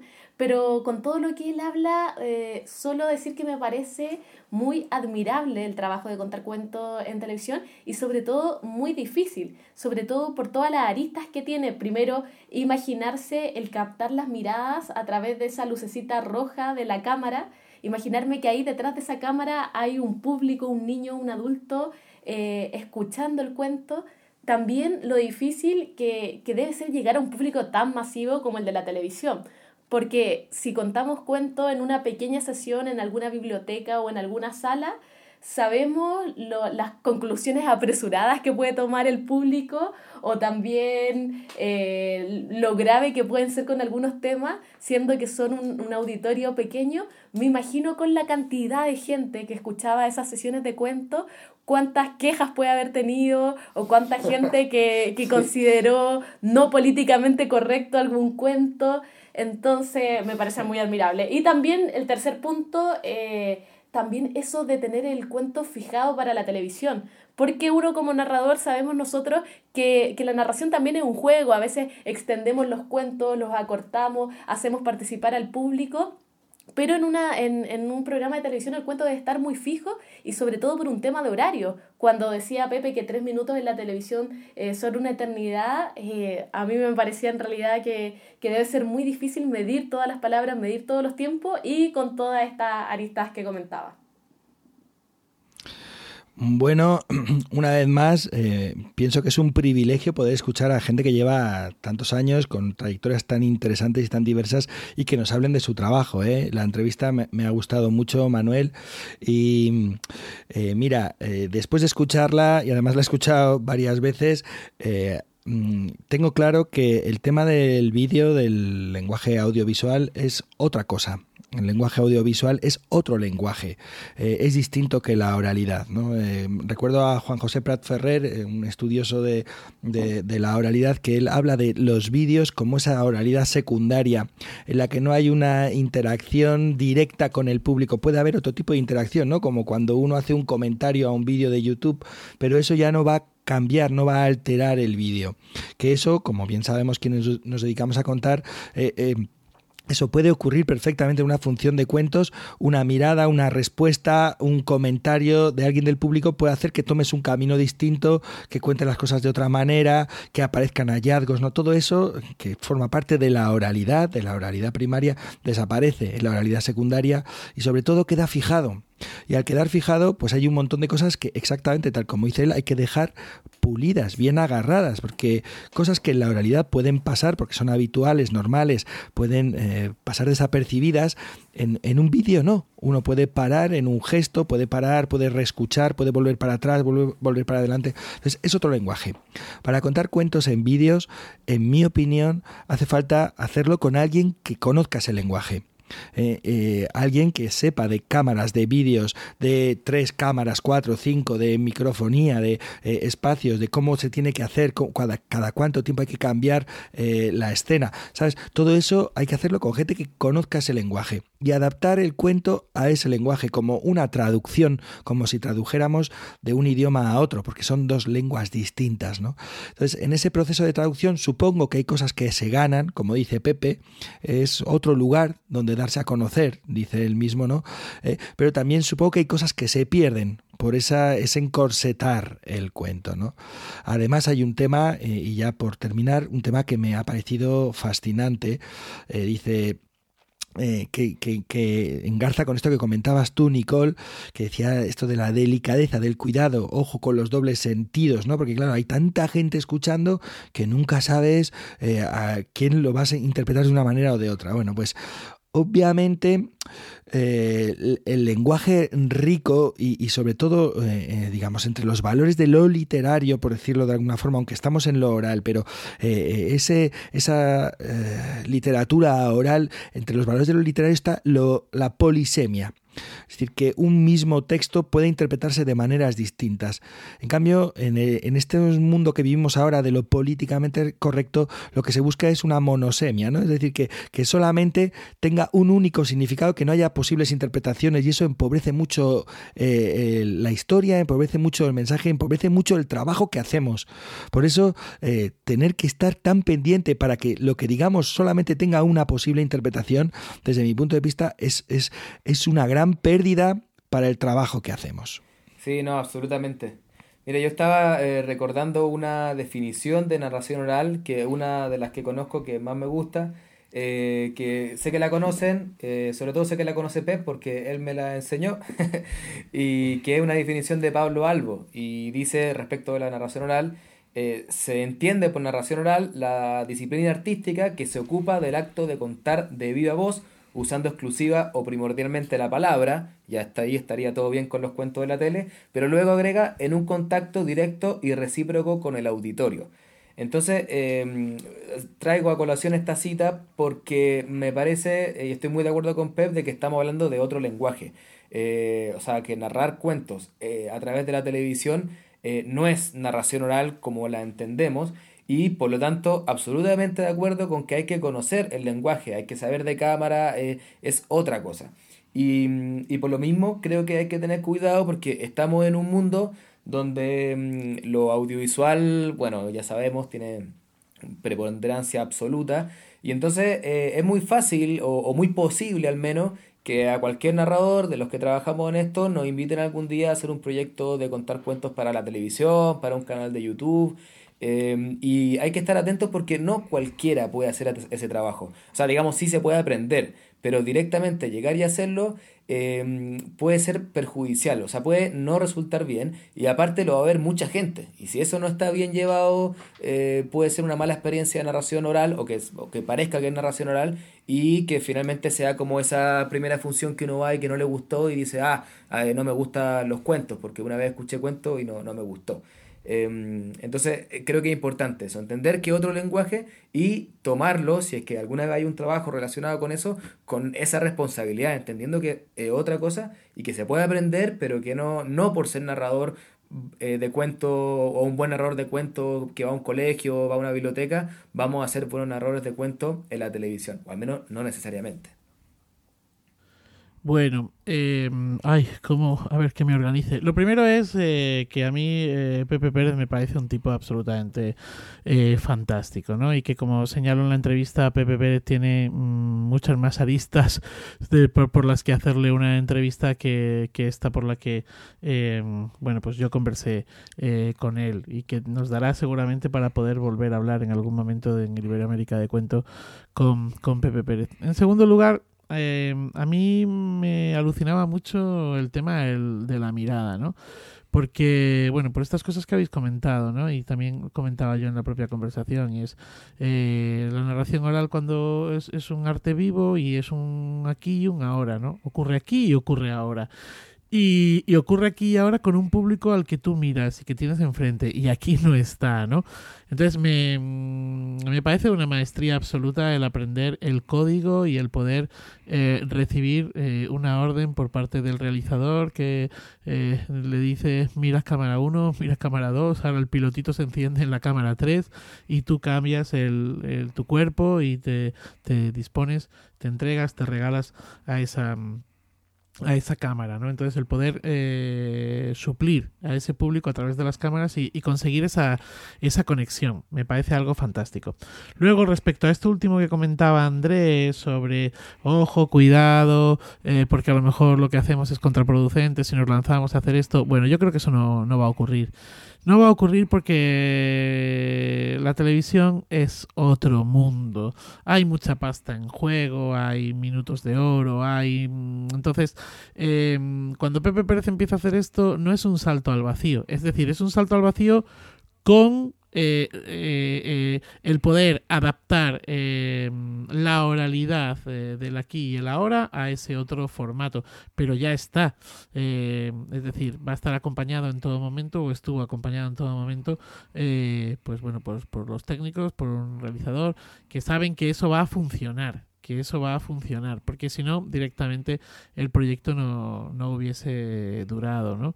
Es decir, es una píldora de tres minutos y, bueno, pues eso es un, un subidón, ¿no? Una, una explosión de esas de las que hablábamos precisamente sobre la entrevista a, a, con Fernanda anteriormente, ¿no?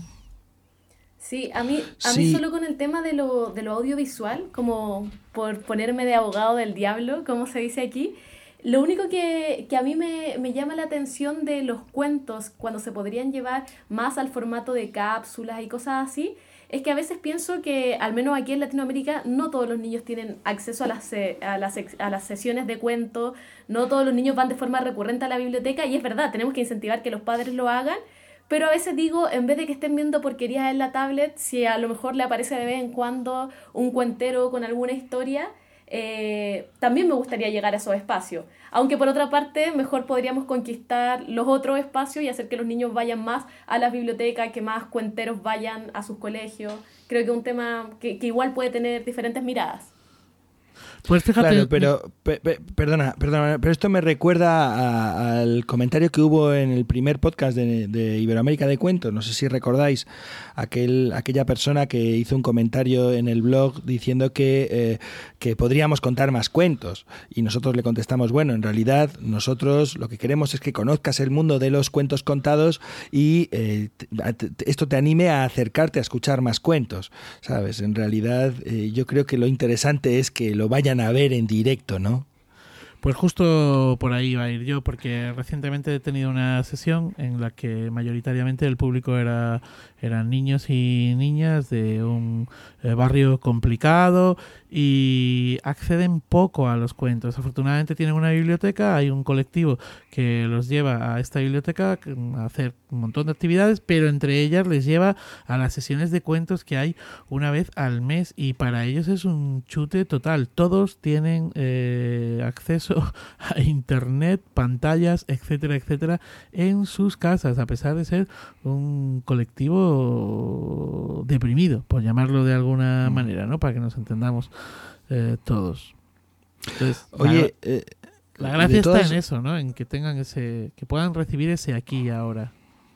De todas maneras, eh, todo este tema de lo audiovisual, yo sé que nos estamos mordiendo la lengua a los cuatro, nos lleva también a, a esto que está ocurriendo cada vez más, o que es más común, de la gente que en mitad de un cuento o de una función, pues saca el móvil, el celular, y se pone a grabar audios, vídeos, eh, cualquier cosa de estas, ¿no? Y que a veces te encuentras...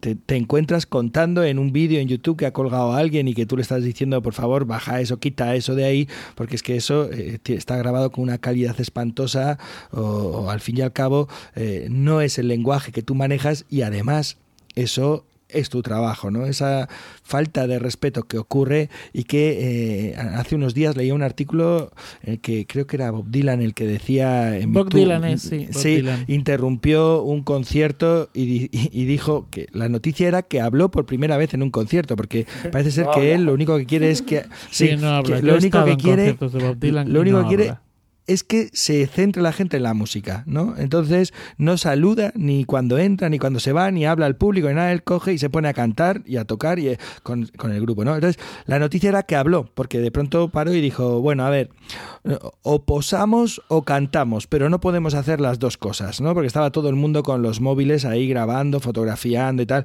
Y, y bueno, recuerdo ese artículo que eh, hablaba de distintos cantantes y, y otros grupos y, y, y otros otras propuestas artísticas, no sé, pues gente del teatro, de la danza, que son muy muy serios con el asunto del, del celular, ¿no? Y, y bueno, no sé cuál es vuestra experiencia, pero yo también me pongo muy terrible ahí, muy muy conde Drácula, ¿eh? No sé, me pongo fatal cuando hay alguien que saca el celular, porque avisamos siempre antes de empezar, y aún así parece que hay gente como que no te ha escuchado, que se hace la loca, no sé, no sé qué pensáis o qué os ha ocurrido a vosotros.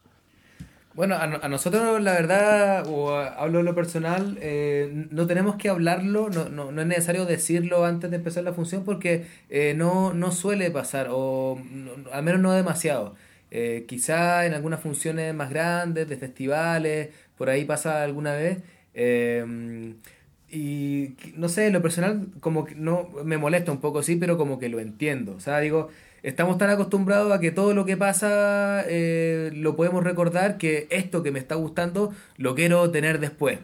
Es un pensamiento con el que eh, no estoy de acuerdo, eh, porque lo lindo de escuchar cuentos justamente es que no va a pasar de nuevo y que se va a quedar solamente en tu memoria, que incluso puede cambiar, puede el cuento seguir viajando eh, en tu en tu memoria.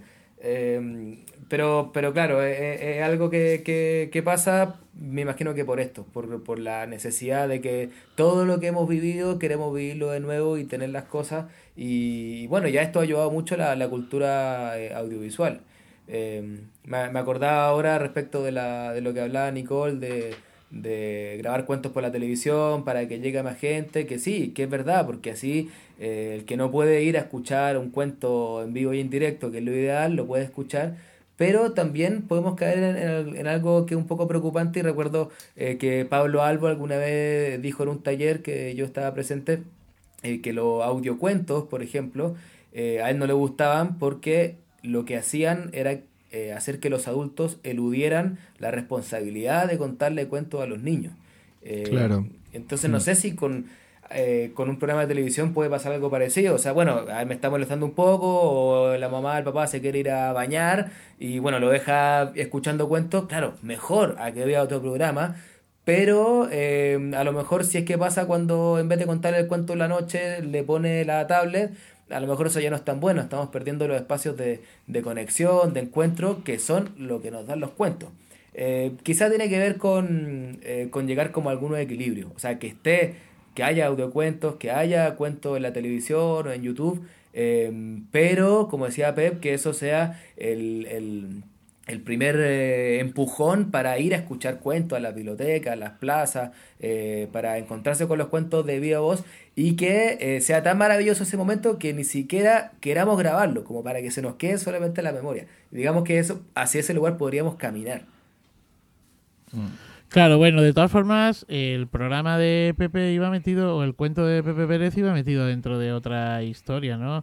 Entonces, aquí en España hemos tenido experiencias eh, muy interesantes, como La Bola de Cristal, o esta de la que habla Pepe Pérez, en la que de repente pues metían una pildorita, ¿no?, de, de este tipo. Y bueno, pues a mí, pues, sinceramente, eh, es que no me importaría trabajar para el formato eh, televisivo eh, precisamente con este tipo de cosas, ¿no? O sea, de repente en un programa algo totalmente disruptivo que puede ser la narración oral, aunque esté enlatada, fijada, quede ya fijado, etcétera, etcétera, etcétera, ¿no?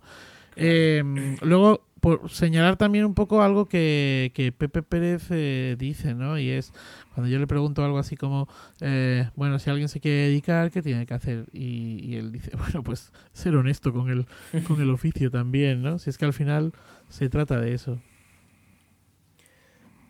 Bueno, compañeros, ya se, se nos va pasando el tiempo con este conversatorio. Bueno, es que es muy interesante el tema, ya lo, ya lo sabemos. Eh, pero Oye, ¿sí, eh, estaba, estaba recordando, es que estaba ahora intentando...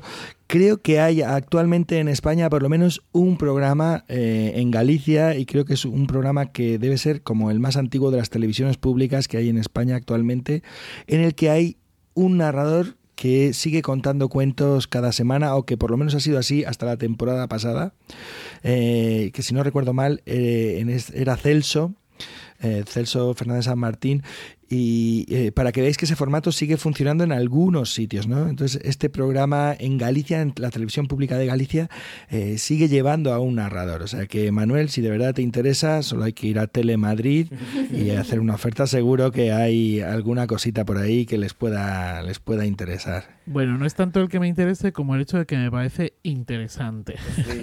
Igual, Manuel, respecto... Sí, pero es que... Es que yo estaba pensando precisamente en La Bola de Cristal, ¿no? O sea, yo recuerdo cuando veía esa, ese programa, uh, claro, bueno, detrás es que estaba Lolo Rico, ¿no? Uh, que en paz descanse, claro. Además. Eh, y entonces, claro, es que de repente, de repente tenías un tema musical con Alaska y de repente mm, se cortaba todo y te decían, eh, igual has estado mucho tiempo viendo la televisión, ¿no? Y te metían un... un Ay, ¿cómo se dice esto? Un, una, como una, una niebla, ¿no? Te dejaban la televisión así, es como si de repente un locutor dice, bueno, que me voy a ca- en radio, dice, que me calle un rato, ¿no? Y, y deja un silencio. ¡Guau! Eso sería eh, brutal. Entonces te metían este tipo de cosas. O cine mudo, cine mudo. Con aquella famosa pandilla que había, ¿no? Entonces es que... Bueno, pues... Claro, eso, pero ¿no? Es que estamos hablando de La Bola de Cristal, ¿no? Hace treinta años que claro, la televisión pero pública yo... aquí en España no es así que yo sepa, vamos. No, claro, claro que no, claro que no. Bueno, sí, yo, yo pienso, Manuel, respecto eh, a lo último, eh, que si son como pequeñas cápsulas de cuento, a mí me parece como muy bien. Quizás a lo que yo apuntaba tenía que ver como, por ejemplo, como un canal de YouTube, como hay canales de YouTube de música para niños, que sé que la...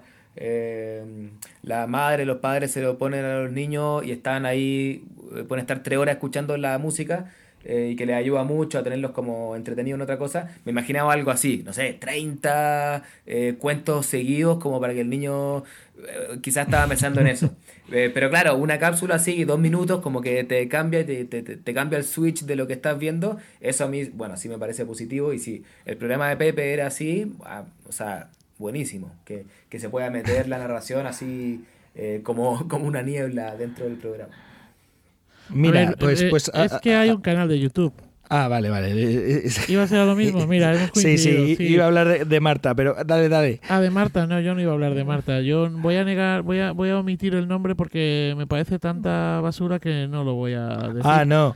No, ¿sabes? Hay un canal eh, que se llama Cuentistas, que es un canal fantástico. Ah, bueno, sí, es totalmente claro, de acuerdo, de, sí. Que organizaba Marta Escudero eh, y, y lo que pasa es que esto hace años que se cerró ese proyecto, pero me imagino que seguirán estando ahí. Si buscáis el canal Cuentistas, lo mismo encontráis vídeos de algunos grandes profesionales que están actualmente trabajando, y no solamente en España, sino también de Iberoamérica, que pasaban por Barcelona y aprovechando que pasaban por allí, pues grababan, además con unas condiciones técnicas pues bien, bien interesantes, ¿eh? Era una propuesta que estaba funcionando, sí. ¿Cuentistas? Eh, eh, sí, canal Cuentistas en YouTube. No sé si estará ahora, ¿eh?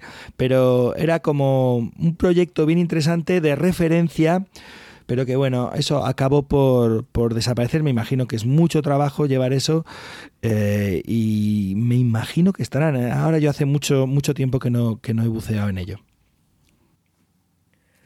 Bueno, eh, si les parece bien, vamos a continuar con nuestra sección El Cuento Fuera de Escena. Vamos cerrando nuestro conversatorio. Muy interesante y muchas gracias, Manuel, por la entrevista a Pepe Pérez. Y en El Cuento Fuera de Escena... vamos a conversar sobre la relación entre música y narración en la escena. Y para ello me tocó conversar con Hernán Milla y Carlos Cano, que son dos músicos residentes en Ciudad Real, España, y codirectores de la agrupación Veleta Roja.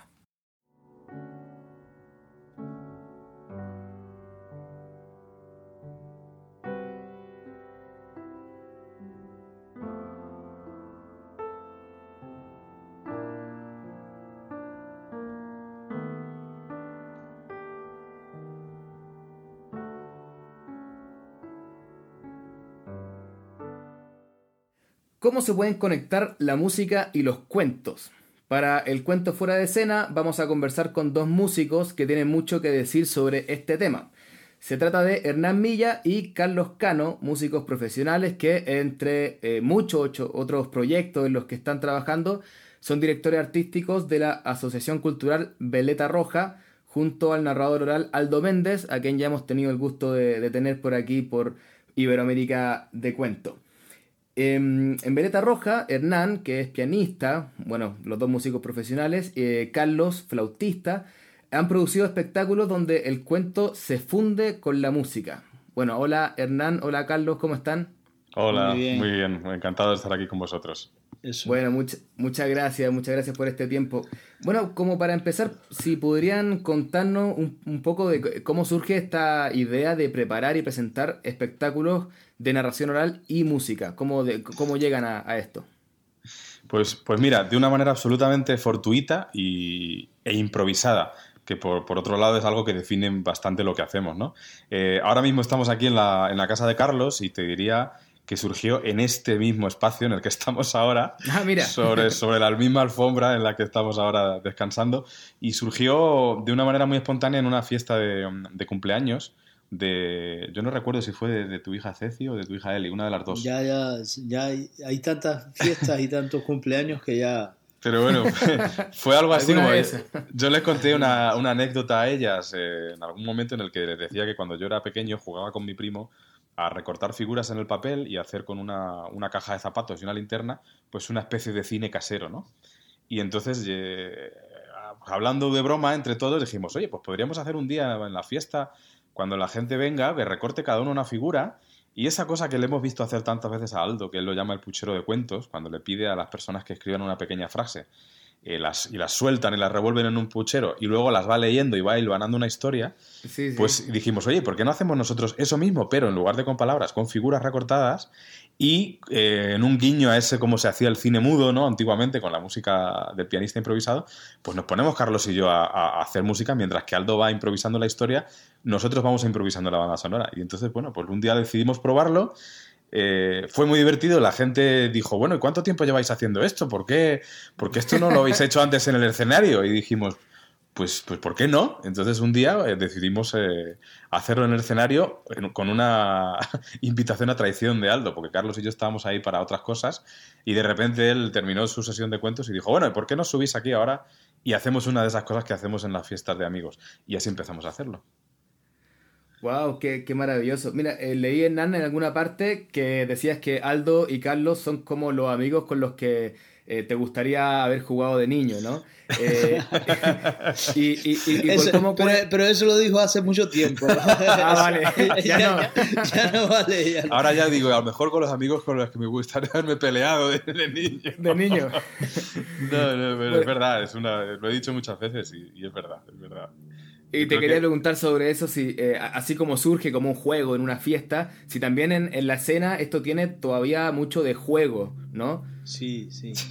Bueno, te va a responder Carlos a eso porque puede perfectamente sí, mira, coger mira, mis palabras ahí. Por ejemplo, eh, ahora has dicho eso y me, me ha venido la imagen de, de junio pasado que eh, estábamos en Ecuador.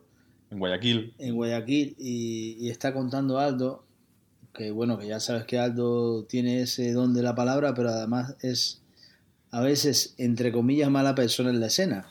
Se sí. te hace se, te hace esas trastadas. Y, y recuerdo que, que bueno, no, no sé qué dijo, se fue atrás de, de Hernán y dijo, y bueno, y, y, el, y el personaje se escondió detrás de una roca y se puso detrás de Hernán, ¿no? Como detrás del piano. Y después se fue a la otra detrás de una roca. Y, y me mira a mí y dice, esta roca tenía mosquito y se puso detrás de mí.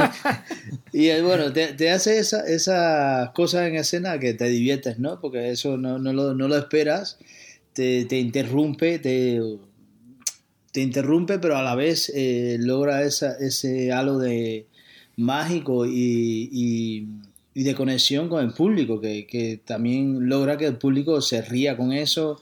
Y que participe de, de, de esa espontaneidad que, que es necesaria en la escena y en la narración. Sí, yo creo que quizá lo bonito de estar ahí compartiendo esas experiencias los tres es que para Carlos y para mí, de alguna manera también somos público de ese cuento. La diferencia es que como estamos en escena y tenemos nuestros instrumentos, podemos ser partícipes de esa historia de una manera más activa y contribuir a, a, a poder ambientar y a poder de fortalecer a esos personajes que ya de por sí Aldo presenta con muchísima fuerza, ¿no? Entonces yo creo que eso es lo divertido, que en el fondo es jugar, es totalmente un juego para nosotros. Claro, y ju- justamente eh, al, al ver los videos de ustedes, lamentablemente nunca lo he visto en vivo, pero ya va, ya va a tocar. Eh, eh, me, me surge la pregunta si el cuento, que, que siempre tiene que estar vivo, tiene que tener interacción con el público, no tiene que estar eh, tan fijado, ¿cierto? Eh, si es que eh, al momento de tener una música al lado, eh, se, se tiene que fijar un poco más como para que lo, los músicos, eh, no, o sea, no aparezca con algo que nunca habían escuchado. Eh, no sé si es así o si todavía, un poco como cuentan, parece que sí, hay bastante libertad, ¿no? De, de moverse, de que el cuento no esté, que esté vivo, ¿no? Sí, la, la idea de esto es que esté efectivamente vivo, ¿no? Y, y sobre todo también lo que nos hace gracia, yo pienso que a, a nosotros es eso, que, que haya esa libertad y, esa, y ese reto de la improvisación, porque la improvisación siempre es un reto. No, uno se puede preparar mucho, pero en definitiva, cuando te subes al escenario, eh, no sabes qué va, no, no sabes qué va a pasar, ¿no? Y entonces ahí está justamente el, el, el kit de la cuestión y el reto y, y la diversión, ¿no? Entonces, bueno, no sé si ibas a decir algo. Pero estaba pensando que me ha hecho gracia que él ha dicho, ¿no? Porque claro, si, si se sale de la estructura, a lo mejor los músicos dicen, ¿qué pasa? Lo, yo creo que precisamente la gracia está ahí, que, que muchas veces eh, Aldo se sale conscientemente, pero lo divertido es que nosotros también nos salimos, ¿no? Y, y eso es, eso es lo bonito, que no es que sea un cuento con una música de fondo, sino que la palabra influye en la música que suena, pero gracias a que Aldo es, yo siempre le digo que tiene oído de músico, escucha muy bien, es capaz de adaptarse a lo que pasa en la música, y no solamente a nivel de ambiente, sino que muchas veces nosotros pues salimos, nos vamos por nuestro sitio, o, o habíamos hablado de hacer una cosa en un ensayo y luego cambiamos la música y hacemos otra diferente, o cambiamos el ritmo, y Aldo muchas veces nos mira para atrás y como diciendo, estáis haciendo algo que me voy a, vamos a hablar después, ¿no? Pero, pero eso genera que, que las ideas estén en constante movimiento, ¿no? De todas formas me ha hecho gracia eh, el... Creo que no me había dado hasta cuenta hasta ahora de, de, de, de la coletilla de no, de músicos profesionales. O sea, me pregunto, me pregunto si a los poetas le dicen eh, poetas con apellido, ¿no? O, o, o, o yo qué sé, o, o literatos profesionales, ¿no? Ajá. Entonces, sí, me, me, me ha hecho gracia la, la, la, la puntualización, que muchas veces la he escuchado, pero creo que hasta ahora no me había dado cuenta de ello. Y, y claro, quizás eh, tampoco somos músicos profesionales en el sentido estricto de la palabra, en que en cuanto a que tenemos que cerrarnos a una partitura, ¿no? Es, es lo, lo, lo divertido de este asunto, ¿no? Yo creo que si, sí, tuviera, mira, si, tuviéramos, si tuviéramos que escribir eh, eh, de manera fija, ¿no? En un pentagrama, todas las cosas que intentamos hacer con Aldo, sería muy muy difícil, y creo que el resultado no, no sería ni muchísimo menos el mismo. Eh, yo creo que la gracia está en eso, ¿no? En, en que, que las ideas muchas veces, los propios ritmos que salen de eh, y acompañan y se, y, se, y se convierten en música, vienen de las propias palabras que Aldo elige, y, y Aldo cada vez que cuenta un cuento, hombre, el cuento es el mismo, pero no lo cuenta igual, ¿no? Entonces, claro, eso afecta completamente a lo que está pasando en la música, porque nosotros siempre escuchamos para proponer, ¿no? A veces sí, es verdad que proponemos un ambiente y entonces es como ponerle, ponerle la pista de baile, ¿no? Pero otras claro. muchas veces la, el propio discurso musical se articula en función del ritmo de las palabras. Me estoy acordando de algunos de los cuentos que hacemos en los que al final no se sabe eh, si Aldo es un músico más del, del trío o no, no es un narrador sobre una música, no. Es, yo digo que es música de cámara con un narrador, ¿no? Sí, mira, y en ese sentido, eh, algunos de los videos que, que, que he podido ver de ustedes, hay algunos donde la música está ahí con los cuentos, está como todo pasando, ¿no? Como claro, hay como tres músicos en escena o tres narradores en escena, ¿no? Eh, y también hay alguna, algunos cuentos donde hay eh, solo narración y al final, o al principio un poco de música, luego solo narración durante quince minutos y luego termina con música. Y también hay momentos donde hay solo música y la narración eh, está guardada, digamos, no, no está en ese momento. ¿Esas decisiones cómo se toman? ¿En, en base a, a qué? ¿Al cuento mismo? Eh, o, ¿O puede ser que de repente a ustedes les dio por no tocar? Eh, ¿O que Aldo se quedó callado? ¿Cómo, cómo funciona eso? Hombre, está... Está, está pensado, ¿no? Uh-huh. Eh, siempre hay una parte en que eso, como hemos dicho antes, eh, es libre, pero también eh, se intenta crear una atmósfera dramática, ¿no? En dependencia del cuento. Tú quizás estás diciendo también cuando ha habido menos música, los primeros vídeos que quisimos, ¿no? Eh, hace quizás hace tres años, claro, porque también hay una evolución. Hay, claro. un, hay un momento donde también le tienes que dejar más paso a la palabra, yo pienso, y, y también a veces, incluso te diría yo que a, a veces hasta nos quedamos un poco anonadados, ¿no? Nosotros nos convertimos en público en un momento determinado y necesitamos escuchar lo que está pasando, ¿no? Eh, no sé, es, es depende de, de muchos factores. Eh, aunque esté pensado, siempre, siempre va a haber ese, ese, ese momento, ese momento que no se va a volver a vivir y que, y que te hace que una, un concierto sea diferente a otro. Es, es imposible, quizás por el ambiente, quizás por la temperatura, el público, también el público, la respuesta del público. Eh, Claro. Por, sí, por todo, por la gente que efectivamente, por los que estén en el público, si los conocen, si no los conocen. Recuerda, en, en, en, sí. en Guayaquil recuerdo una función en la que él empezó a jugar con el público, eh, con unas palabras, y, y al final, claro, era una especie de, de coro gigantesco casi, que estaba cantando y estaba haciendo ritmos con nosotros, y eso fue, fue una experiencia maravillosa.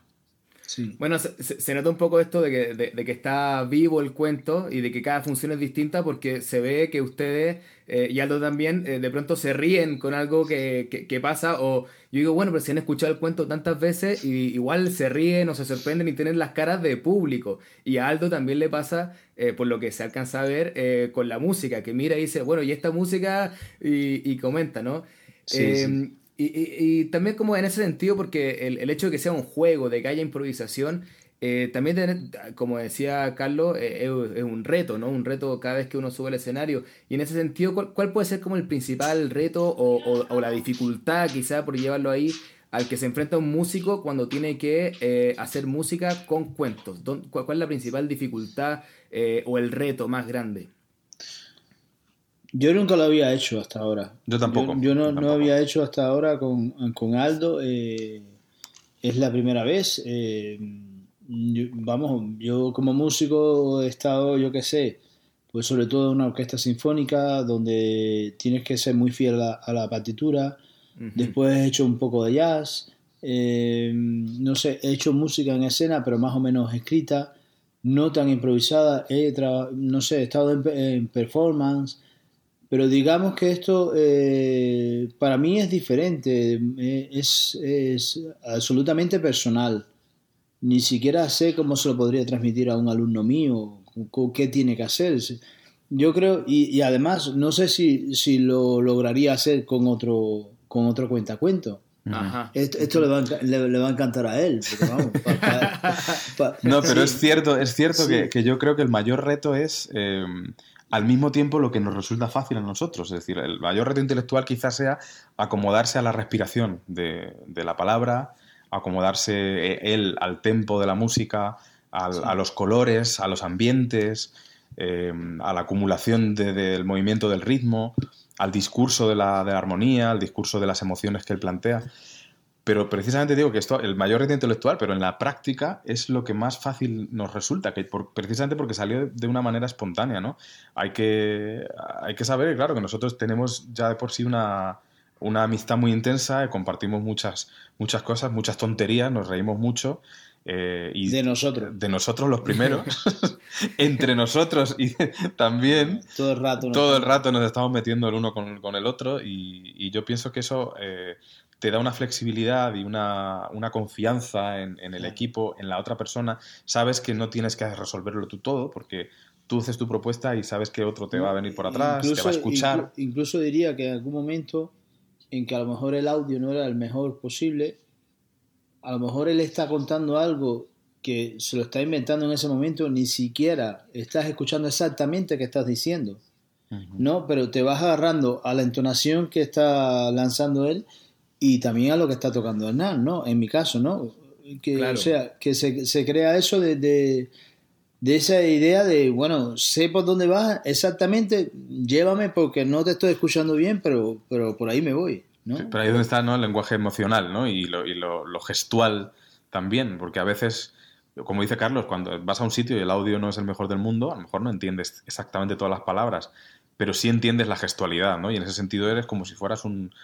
estuvieras viendo al director de una orquesta, que a lo mejor no lo estás escuchando la, al, al, al músico con el que tienes que tocar algo en concreto, pero estás viendo un gesto y eso te ayuda, ¿no? Sí. Mira, eh, eh, muy interesante todo lo que nos comentan. Seguro que nos va a dar mucho que hablar para ahora que conversemos en nuestro podcast. Y antes de, de irnos despidiendo, ¿dónde lo encuentra la gente que quiera conocer más del trabajo de Veleta Roja, que los quiera escuchar? Además tienen otros, otros proyectos, eh, C D de música, fueron nominados a un Grammy Latino, eh, sí. Hay un trabajo muy importante que, que no es solamente estos espectáculos de narración y música. ¿Dónde lo encuentran? Pues hombre, lo más fácil es que se dirijan a nuestra web, que es doble u doble u doble u punto veleta roja punto org. Ahí tenemos, yo creo que todo, bastante información de las cosas que estamos haciendo. Tenemos una parte donde están disponibles lo, los trabajos que tú has dicho, tanto Donde nace la luz, que fue nuestro primer trabajo juntos, como Canciones y palabras, que fue el que estuvo nominado al, al Grammy Latino. Eh, Carlos y yo recientemente hemos hecho una publicación junto a Paquito de Rivera, que es eh, un disco de, de, de jazz mezclado con, con clásica. Y, y bueno, ahí vamos poniendo un poco nuestras redes sociales. Estamos en, en Facebook, Instagram y, y Twitter. Y canal de YouTube no está muy activo, la verdad, porque siempre nos centramos más en las producciones más a, a gran escala, pero bueno, poquito a poco esperamos ir completándolo. Ahora estamos planeando nuevos proyectos, pero, pero bueno, ya pronto... Pero eso lo puedes contar, ¿no? Eso lo podemos contar, ¿no? Todo bueno, esto tenemos, que estamos haciendo con Aldo... Lo tenemos vamos... un D V D grabado que estamos a punto de, de presentar, eh, en el que hacemos precisamente esto con Aldo, ¿no? El, un D V D que se llama Sonidos que cuentan, y que esperamos dentro de muy poquito tiempo poder contaros ya cómo es. Buenísimo. Bueno, vamos a estar atentos también para contar de eso en Iberoamérica de Cuento. Eh, Hernán, Carlos, muchas gracias por el tiempo, muchas gracias por las palabras y que siga el trabajo bonito de Veleta Roja. A vosotros, un placer. Sí, sí. Hasta un placer. Luego.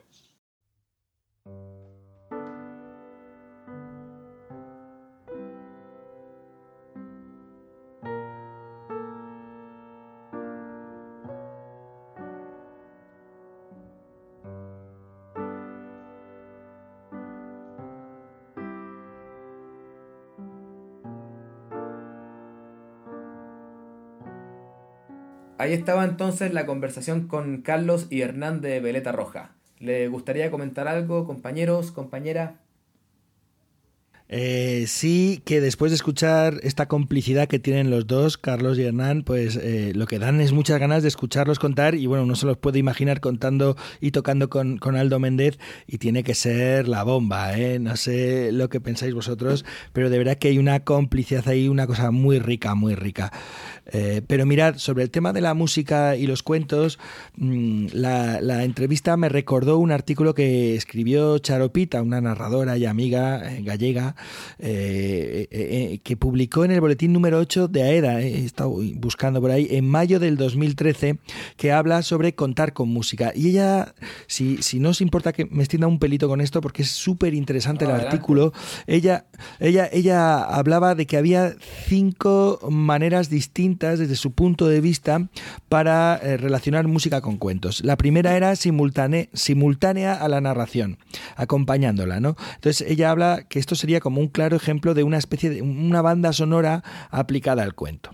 La segunda era una alternancia entre música y cuento y en, en este caso ella considera que la música pues como que prepara el ambiente para el cuento y que el cuento crea la atmósfera para la pieza, es decir, de alguna forma uno y otro se van retroalimentando. Por otro lado, una tercera opción eran los efectos sonoros. Bueno, esto no hace falta que lo explique mucho, pero el, el caso más evidente es el del rasgueo ahí en la, en la cuerda de la guitarra mientras se está abriendo una puerta, por ejemplo, ¿no? El chirrío o, o los pasos o bueno, un montón de cosas que se pueden hacer con instrumentos musicales y con eh, golpes de música también, ¿no?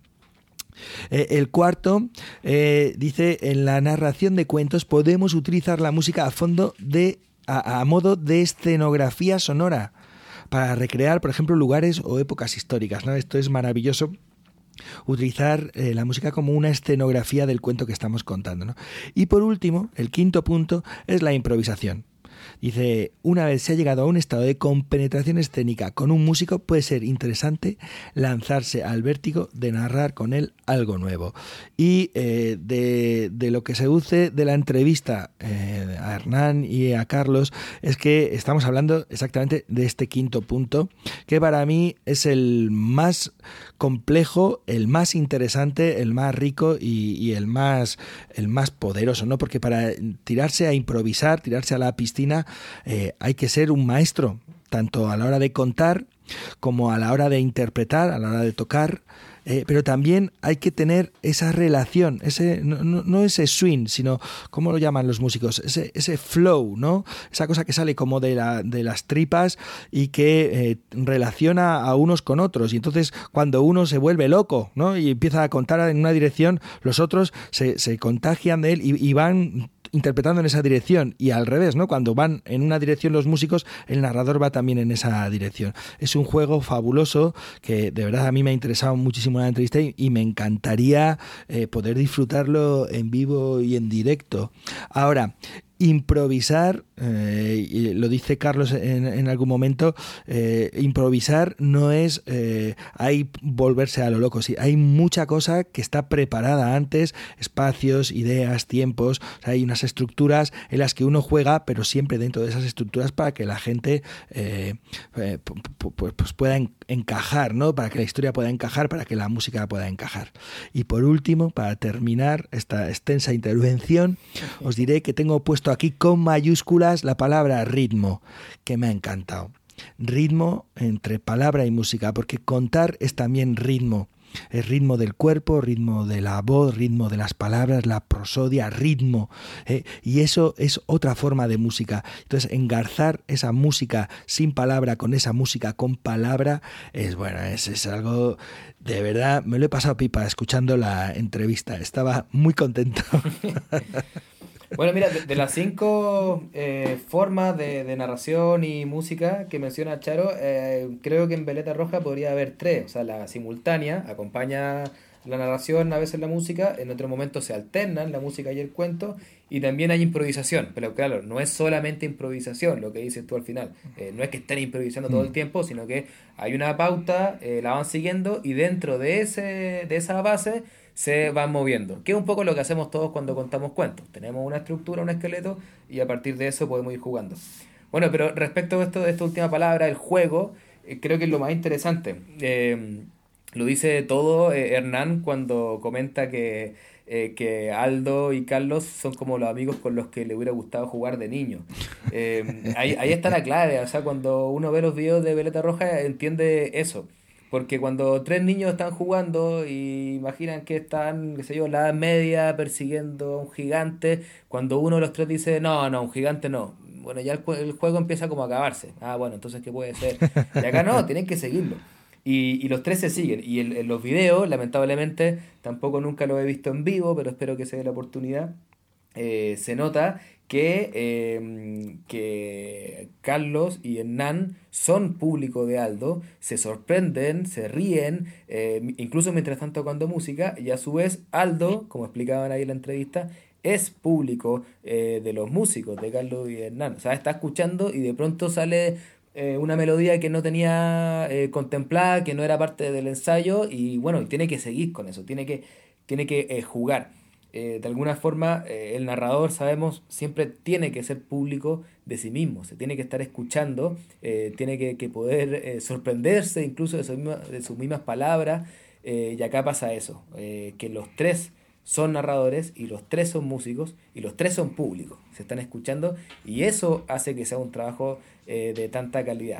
Sin embargo, y re- relacionando con lo que estábamos hablando recién en el conversatorio, eh, solamente verlo por video me imagino que no será lo mismo a verlo ahí directo, eh, así que espero que eso se, se produzca en algún momento. Yo sumar que estaba pensando en lo difícil que debe ser para los narradores animarse con la propuesta de hacer una función de cuentos con música, porque no es cosa de decir, ah, tengo estos cuentos listos, y luego poner en Facebook, hey, busco alguna recomendación de músico que me quiera acompañar con los cuentos, o, o poner un, un cartel en la calle y buscar algún músico, porque en realidad tiene que existir esta complicidad previa No es cosa de buscar un músico en el momento que me acompañe, sino de conocerlo. Digo, obviamente para que se logre un, un producto cultural de, de esta categoría. Entonces tiene que existir afinidad, confianza, conocimiento para, para poder ligar completamente la música al servicio de la narración y que vayan las dos cosas eh, bueno, de la mano y, y sin una quiere ser más que la otra, sino las dos al servicio. Eh, solo felicitarlos por el trabajo y me sumo a las palabras de que me dan muchas ganas de ir a ver en vivo algún espectáculo de ellos. Bueno, pues eh, a mí me ha encantado, me ha encantado la, la entrevista y efectivamente tiene momentos gloriosos, ¿no? Como ese de, no, es que estos son los compañeros o los amigos con los que a mí me, me hubiese gustado jugar de pequeño, ¿no? Eh, por otro lado, señalar esa complicidad de la que estáis hablando todos y que es eh, absolutamente eh, necesaria. Yo he tenido la experiencia con Carmen a través de Legolas Colectivo Escénico de hacer dos, eh, bueno, de montar dos espectáculos, uno con una banda sinfónica y otro con una orquesta. En el caso de la banda sinfónica, eh, apenas tuvimos un día de... de ensayo y hicimos solamente dos representaciones y bueno, pues no, no llegamos a tener esa complicidad, ¿no? Sin embargo, con la orquesta, aparte de que se hicieron un montón de funciones, hubo ahí mmm, dos, tres días de trabajo intenso. Entonces recuerdo salir de aquellos, bueno, recuerdo entrar en aquellas en aquellos eh, ensayos y entonces decían, bueno, ¿de aquí qué queréis?, ¿no? Porque además esa es otra cosa importante que quería señalar y es Eh, la narración estaba por delante de la música, es decir, la música tenía su importancia, pero era un espectáculo de narración oral acompañado de música, no era un espectáculo en el que estaban al cincuenta por ciento, ni era un espectáculo en el que la música tenía un peso mayor que la narración oral, no, no, el peso lo tenía la narración oral, que fue un auténtico lujo, ¿no? Poder tener con una banda sinfónica y una orquesta a nuestro servicio. Entonces recuerdo con la orquesta que decían, eh, ¿qué queréis?, ¿no? Y decíamos, bueno, pues aquí queremos que, eh, y siguiendo con esas clasificaciones que hacía Charopita, ¿no? Pues aquí queremos una música porque el personaje se pone en movimiento, entonces una música que sea de movimiento. Ellos nos miraban así con cara de... ¿Mm? Y entonces, de repente, de repente el director de la orquesta o alguien decía... Y si probamos con... Y probaban y decíamos, ostras, eso está guay, pero puede ir un poquito más rápido, venga. Y entonces, eh, es que era genial, genial. Otro de los problemas que teníamos era con cuándo entraban ellos, ¿no? Entonces... Eh, le decíamos, no, pues pues cuando pasa esto. No, no, cuando pasa no. Tendréis que decir una frase, ¿no? Tendréis que decir un pie, como, como en el teatro convencional. Decíamos, bueno, lo vamos a intentar, pero la idea es mmm, que el monstruo se come al niño. Y, y una vez que ha pasado eso, nosotros nos callamos y entráis, ¿no? Es decir, bueno, fijábamos algunos pequeños trucos, algunas pequeñas eh, pautas, pero llegó un momento en el que esto no era necesario, porque ellos sabían que dijésemos la frase que dijésemos, eh, entraban, ¿no? Eh, porque nuestro cuerpo se lo estaba diciendo, porque la historia se lo estaba diciendo, y entonces era una delicia, porque sabías que, que, que en tu silencio entraba eh, la música y, y era una parte más de, del espectáculo, ¿no? Bueno, eh, yo, si me dejáis eh, que, eh, que abunde en un par de temas y si queréis eh, conocer la mirada de otros músicos que han eh, acompañado a narradores y a narradoras, eh, ahora mientras estaba escuchándoos he mirado aquí en el ordenador y porque recordé que teníamos otro boletín y efectivamente el boletín número sesenta que se publicó en AEDA en enero del año pasado, del dos mil dieciocho, que coordinó Elia Tralará, Eh, eh, conversa, en ese boletín se conversa con seis músicos que han participado en espectáculos de narración con seis narradores y narradoras. Entonces, si queréis conocer eh, más opiniones sobre cómo es trabajar con cuentistas, eh, es muy fácil. Ahí tenéis eh, un documento donde podéis incidir, ¿no?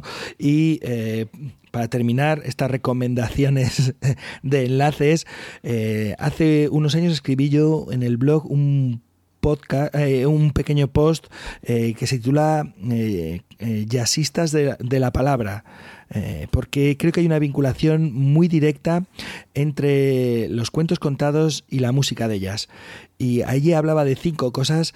Eh, yo creo que es un, un tema muy interesante, y sobre todo después de haber escuchado a Hernán y a Carlos, creo que todavía eh, podría ahí eh, incrementar algún punto más, porque de verdad el jazz como música eh, que está jugando, que eh, tiene esa interacción entre los músicos, ese flow, ese, ese swing con el público, eh, pues es una música que está muy cercana a lo que ocurre cuando estamos contando cuentos, ¿no? Entonces os invito a que echéis un vistazo por lo menos al boletín sesenta, al de Elia, y si os apetece también a, a los cuentistas de la palabra, eso es, eh, jazzistas de la palabra. Vale, Pep, y entonces esto para la gente que a lo mejor no conoce el sitio web de AEDA es, eh, ¿lo puedes decir? Narración oral, sí, sí, narración oral punto es, ahí en documentos tenéis los boletines y el boletín sesenta, vamos, eh, no, no tiene pérdida. Vale, perfecto. Bueno, eh, gracias por todos sus comentarios y vamos a seguir ahora con la agenda, así que vamos a escuchar qué nos traen hoy día los compañeros para contarnos.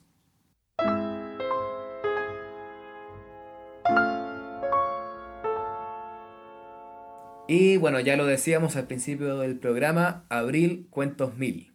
Vamos a pasar a la agenda donde les vamos a contar de las diferentes actividades, programación y festivales que están formando parte de la cartelera cuentera de este mes, en el que celebramos el Día del Libro y el Derecho de Autor. Vamos a comenzar con Manuel, ¿sí? Manuel, ¿qué nos traes para contarnos? Sí, bueno, pues este final de semana y último final de mes se celebra eh, en Andalucía la Sierra, un festival de cuentos titulado, llamado La Sierra Encuentada. Y para ello, pues qué mejor que nos cuente, nos explique, nos diga eh, de qué se trata su director, Diego Madaleno, que además es también un excelente eh, narrador oral.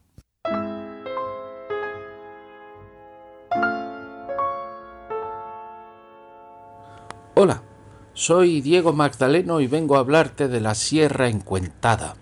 Es un festival de narración oral que se desarrolla en el Parque Natural Sierra de Aracena y Picos de Aroche, en la provincia de Huelva, aquí en Andalucía. Durante varias ediciones hemos recorrido varios pueblos, llevando el cuento al ámbito rural, un lugar en el que antaño contar y escuchar historias formaba parte de lo cotidiano, y hoy en día ha caído en desuso hasta casi desaparecer. Es por eso que reforzamos esa acción, la de contar y escuchar historias, con este festival, eh, con la ayuda indispensable de Diputación de Huelva. Durante varios años han pasado por aquí personas profesionales, contadoras y contadores de historias, personas como eh, Paula Carballeira, Estrella Ortiz, Pep Bruno, Pepe Pérez, Antonio Rodríguez Almodóvar, Ana García Castellano, Jamú, Filiberto Chamorro, Soledad Felloza, Juan Arjona, John Ardila, Alicia Bululú, Virginia Imaz, Jacqueline de Barros, Anabel Gandullo, Pepe Trapos y Marco Flecha. Este año, en dos mil diecinueve, estarán por la sierra contando historias Noemí Caballer, Kiko Cadaval, Bonifacio Fogo, Carmen Sara Floriano, Esther Yamuza y Pedro Mantero. Además de un servidor que en cada una de las ediciones ejerce de narrador de guardia. También nos visitará el músico don Joselito, que toca la flauta y el tamboril. El músico es importante porque contamos cuentos, además de en castillos, plazas de toros, eh, casas emblemáticas de, de cada pueblo, eh, plazas como lugares de encuentro. También contamos cuentos en los caminos viejos, esos caminos que comunicaban antaño los pueblos, y que ahora los usamos para caminar por el monte por placer. Pues en esos caminos también se cuentan cuentos y en los tránsitos nos acompaña el músico. Poco a poco en cada edición hemos visitado varios pueblos, convirtiendo este en un festival itinerante por toda la sierra. Hasta el día de hoy hemos visitado los pueblos de Galaroza, Jabugo, Castaño del Robledo, Santa Ana, Los Marines, Corte Concepción, Puerto Moral, Alájar e Higuera de la Sierra, y este año en dos mil diecinueve estaremos en Cumbres Mayores, Linares de la Sierra y Santa Olalla del Cala. El festival se va a desarrollar el día veintiséis, veintisiete y veintiocho de abril. Si quieres conocer un poquito más sobre esta preciosa sierra que va a estar encuentada durante varios días, puedes visitar la página web la sierra encuentada punto com. Un abrazo.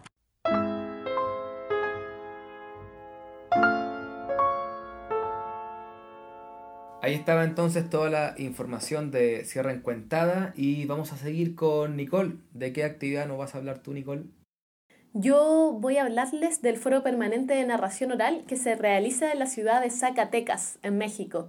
El Foro Permanente es un espacio organizado por el grupo Macarrones que sábado por medio convoca a diferentes narradores quienes al participar deben realizar una función infantil, una función familiar y una para jóvenes y adultos en diferentes espacios públicos de la ciudad, creando audiencia y siendo parte de una cartelera de diferentes actividades de mediación a la lectura. Por el foro ya han pasado narradores de múltiples países y es una pequeña forma que tenemos los narradores al visitar México de hacer una mini gira por aquella hermosa ciudad.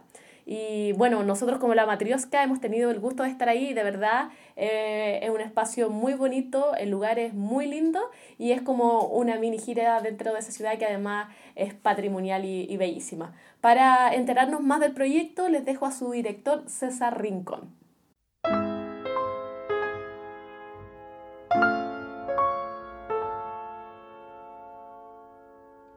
El proyecto del Foro Permanente de Narración Oral surgió por varios motivos, pero hay dos principales. El primero era generar espacios para que los narradores orales de Zacatecas tuvieran donde mostrar su trabajo, porque había un festival que llevaba muchos años, más de diez años en Zacatecas, que traía a narradores y narradoras muy importantes, pero no había lugar nunca o casi nunca para los locales, para nosotros. Así que teníamos que generar nuestro propio espacio para poder presentarnos y mostrar nuestro, nuestro trabajo artístico. Esa es una de las razones. La otra era la de formar públicos para la narración oral en Zacatecas, porque más allá de ese festival que duraba una semana, que si bien traía personajes internacionales y mucha gente, y que traía gente de calidad, realmente espectáculos eh, de alto nivel, sin embargo solo una semana al año. No había dónde más ir a escuchar cuentos eh, en la ciudad o en el estado inclusive. Entonces decidimos formar este, este proyecto para que la gente supiera que cada fin de semana podía ir a cualquiera de las, tre- de las tres sedes a escuchar cuentos, ¿no? Y se formuló esta temporada que dura seis meses, de marzo a agosto, donde cada fin de semana en tres espacios diferentes hay cuentos siempre a la misma hora, sin falta durante ese periodo. Eh, dedicados dos de ellos a un público familiar y uno de ellos a adolescentes y adultos, para también tener otro tipo de trabajo, que no solamente era el de los niños.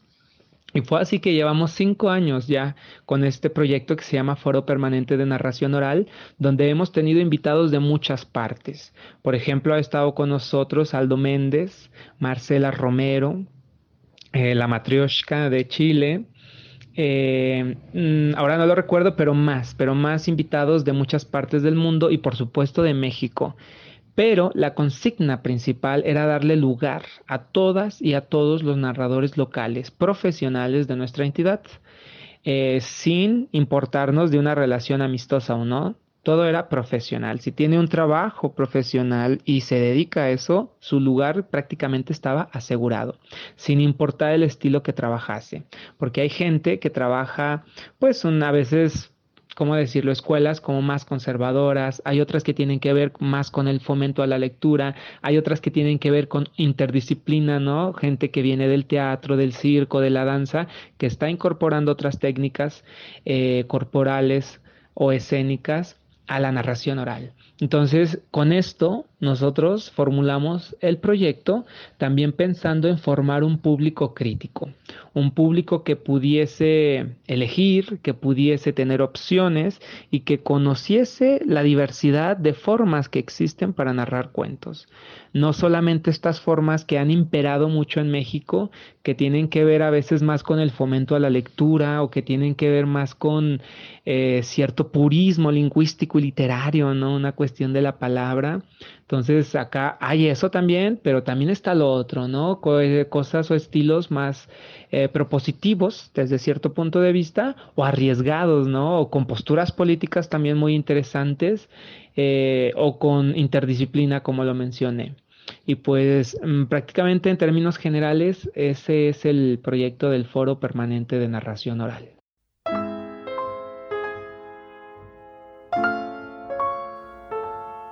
Muy bien, Nicole, gracias por eh, contarnos del Foro Permanente de Narración Oral de Zacatecas. Y vamos con Pep. ¿Qué trajiste, Pep, para contarnos?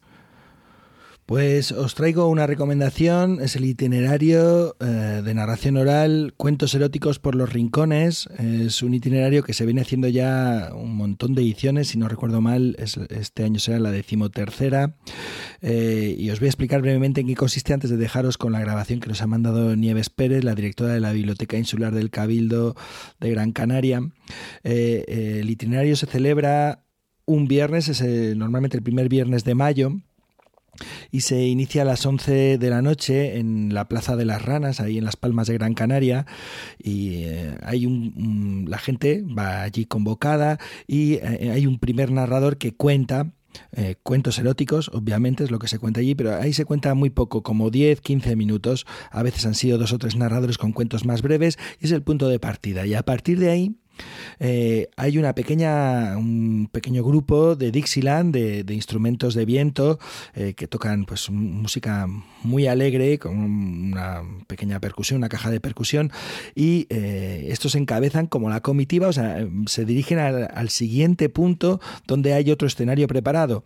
Entonces des, desde la Plaza de las Ranas sale el grupito tocando y todo el público que ha ido a escuchar los cuentos eróticos eh, sigue como a un flautista de Hamelin a este grupo de música hasta el siguiente espacio. Bueno, los, los cuatro, cinco o seis escenarios que hay, depende de las ediciones, eh, están todos por Vegueta y Triana, que son espacio patrimonio de la humanidad también, un lugar hermosísimo, y es también la zona de copas donde la gente va a tomar. O sea que por la noche, eh, ese viernes a las once de la noche, eh, esa orquesta va por esa zona donde los bares están llenos y mucha gente que lo conoce, pues cuando oye la orquesta sale de los bares y se suma a la comitiva. Entonces yo, yo recuerdo la primera edición, yo he estado en varias ocasiones allí, en la primera edición, en el último de los escenarios nos juntamos más de mil personas escuchando cuentos. Eh, claro, eh, el primer sitio se cuentan apenas unos veinte minutos, pero luego en cada escenario son cuarenta minutos y hay eh, cuatro escenarios y luego hay un escenario final donde cuentan todos los narradores un cuento más corto. Entonces imaginaos de un punto a otro en, en plazas emblemáticas maravillosas, muy bien preparadas, con su megafonía, su iluminación, con un, una pequeña tarima para que se pueda ver bien al narrador, ¿no? Entonces eh, es un, una verdadera fiesta de la palabra y de la palabra, festiva, carnal, erótica, y, y bueno, yo creo que ya os, os habéis hecho un poco una idea. Eh, hay muchas anécdotas alrededor de este itinerario. Yo recuerdo la primera y la segunda edición se pasaba por un callejón muy, muy estrecho y la gente de la biblioteca, que es la que organiza esta actividad, había eh, hecho una gran vagina gigantesca que ocupaba todo ese callejón. Eh, Y el público eh, que estaba siguiendo a la orquesta de, de música para ir al siguiente punto donde se contaba tenía que entrar por la vagina eh, para poder ir al, al último de los escenarios, ¿no? De, de verdad tengo muchas anécdotas, no quiero, no quiero enrollarme, prefiero que escuchéis a, a la grabación que nos ha mandado Nieves.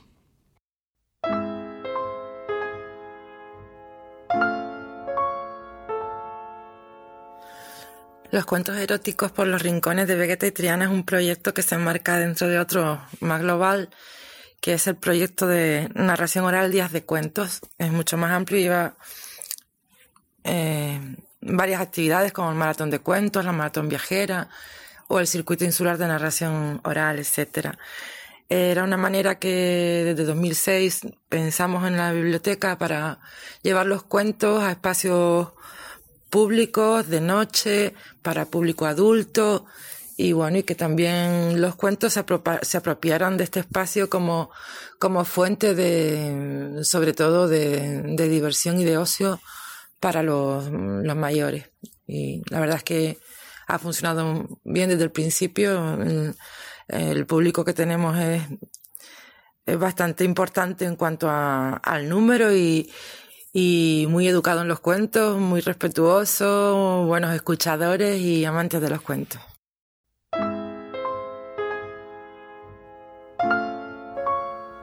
Bueno, ahí estaba entonces Nieve contándonos Eh, acerca de esto. Bueno, qué increíble todo lo que contaba Pep también. Me imagino como el flautista de Hamelin, ¿no? Que va pasando y se va llevando a la gente que está tomando unas copas para que vaya a escuchar el cuento.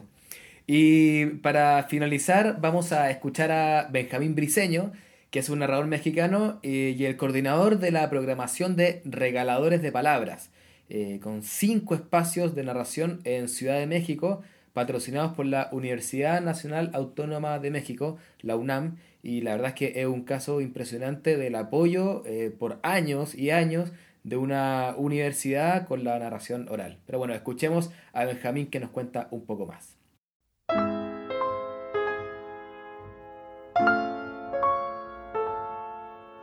Hola amigos, hermanos, cuenteros, escuchas de Iberoamérica de Cuento. Les saluda desde la Ciudad de México Benjamín Briceño, coordinador de programación y contenidos de Regaladores de Palabras, programa de narración oral de la Universidad Nacional Autónoma de México, donde tenemos el gusto de presentar eh, de manera cotidiana espectáculos de tradición oral, de leyenda, de literatura infantil y juvenil, de repertorios dirigidos para toda la familia, pero con especial énfasis en los niños y en las niñas de nuestras ciudades. Queridos amigos, nosotros eh, les queremos compartir, comentar que desarrollamos el programa durante dos momentos del año. La temporada de primavera, que corre del mes de marzo al mes de junio, y la temporada de otoño, de septiembre a noviembre de cada año. Durante estos meses tenemos funciones sábados y domingos a la una de la tarde en diferentes recintos de la universidad, todos emblemáticos y todos con una gran carga histórica y cultural. El Museo Universitario del Chopo, en el centro de la ciudad, el Centro Cultural Universitario Tlatelolco, en el centro norte, uh, y un poquito más hacia el sur, en la ahora famosa Colonia Roma, la Casa Universitaria del Libro.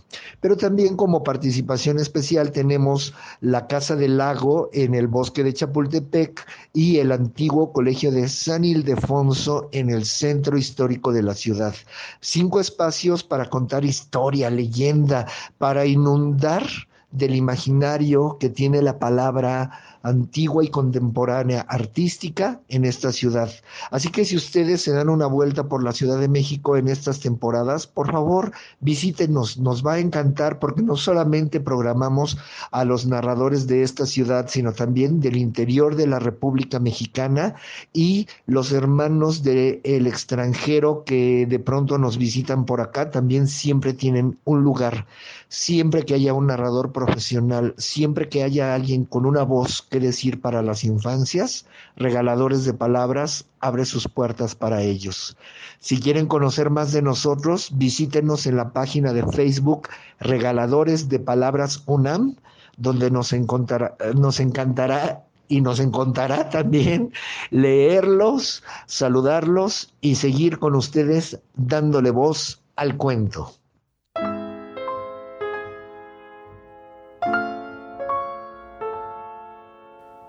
Bueno, mucho que escuchar en estos días entonces, y para ir finalizando este capítulo nos vamos con las recomendaciones. A ver, Pep, ¿qué libro nos traes hoy para compartir?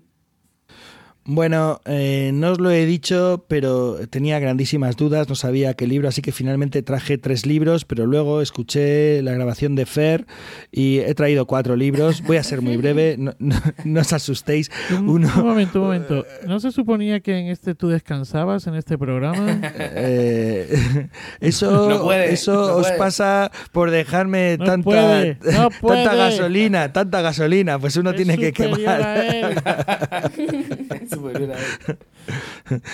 Bueno, voy a intentarlo. Voy, voy a, seré parco, breve. Bueno, os quiero recomendar tres novelas de Rafik Shami. Eh, es un narrador nacido en Siria en mil novecientos cuarenta y seis, actualmente nacionalidad alemana. Es un autor que leemos y disfrutamos muchos cuentistas, eh, quizás porque en sus libros aparecen narradores y cuentos, escuchadores e historias y espacios habituales de nuestros días, de nuestro oficio, de nuestro trabajar y vivir, ¿no? Sus libros están trenzados de palabras volanderas y emociones contadas y son, son libros llenos del poder, del poder de la palabra dicha y de la fuerza del grupo que escucha cuentos. Y son, además, novelas estupendas, entretenidas y maravillosas. Este autor forma parte de los imprescindibles de mi biblioteca y creo que de muchas bibliotecas de narradores y narradoras que nos están escuchando. Hay tres libros de este autor que son eh, como eh, la, la, la tríada imprescindible. El primero de ellos es Narradores de la Noche. Es un libro que nos cuenta la historia de Salim, un contador de historias que un día se queda mudo a causa de un encantamiento y solo siete historias de siete amigos suyos podrán devolverle el habla. Como os podéis imaginar, este libro es, para quienes vivimos pegados a la palabra dicha, pues una fiesta, un plato exquisito y un libro al que volver y una y otra vez. Está lleno de referencias a la narración oral, a la escucha, a lo que se cuenta y cómo se cuenta. Es imprescindible, insisto. El segundo de los libros, El honesto mentiroso. Es un libro que transcurre en el circo. Es un libro, por cierto, que acaba de mencionar, bueno, acaba, al principio del podcast mencionaste tú, eh, Andrés. Eh, es un libro que transcurre en el circo, eh, ese hermoso lugar en el que la ficción y la realidad se tocan, ¿verdad? Un espacio ideal para que las historias habiten. Un libro, de nuevo, en el que los narradores encuentran su sitio, su lugar, y la palabra dicha llega para quedarse con toda su fuerza. Y un libro, en suma, maravilloso. Y por último, El viaje entre la noche y la mañana. Otro libro delicioso de este maravilloso autor, en el que de nuevo el circo, ese espacio en el que ficción y realidad se abrazan, eh, y los cuentos contados, esa ventana de entrada a otros mundos, se dan la mano para contarnos una hermosa historia, el viaje de un circo hasta la tierra de los antepasados de su dueño.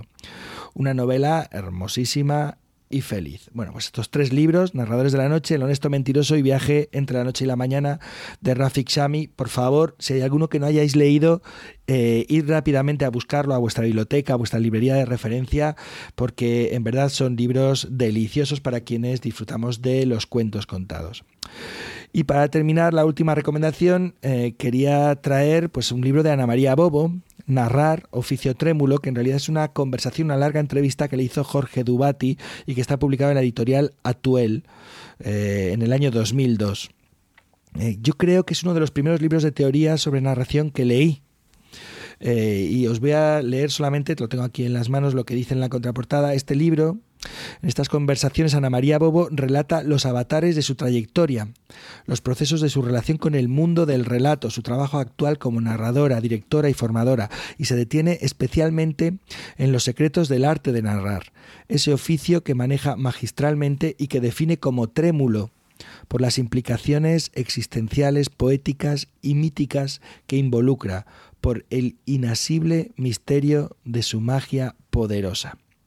El libro tiene varios apartados, habla de narrar y vivir, del narrador espontáneo y el profesional, habla de la profesionalización del oficio de narrar, al que dedica dos bloques, y luego de la formación, si se puede o no enseñar a narrar, y de los desafíos, las pruebas y las conquistas que este oficio plantea o logra. Y estos son los cuatro libros que quería recomendaros hoy. Bueno, gracias Pep, qué bueno que tomaste tu descanso, pero bueno, buenísimo tener cuatro recomendaciones, eh, eh, de, claro, de novela y también de, de teoría. Y ahora se asoma desde los mandos técnicos nuestro Jota, que nos trae la recomendación web.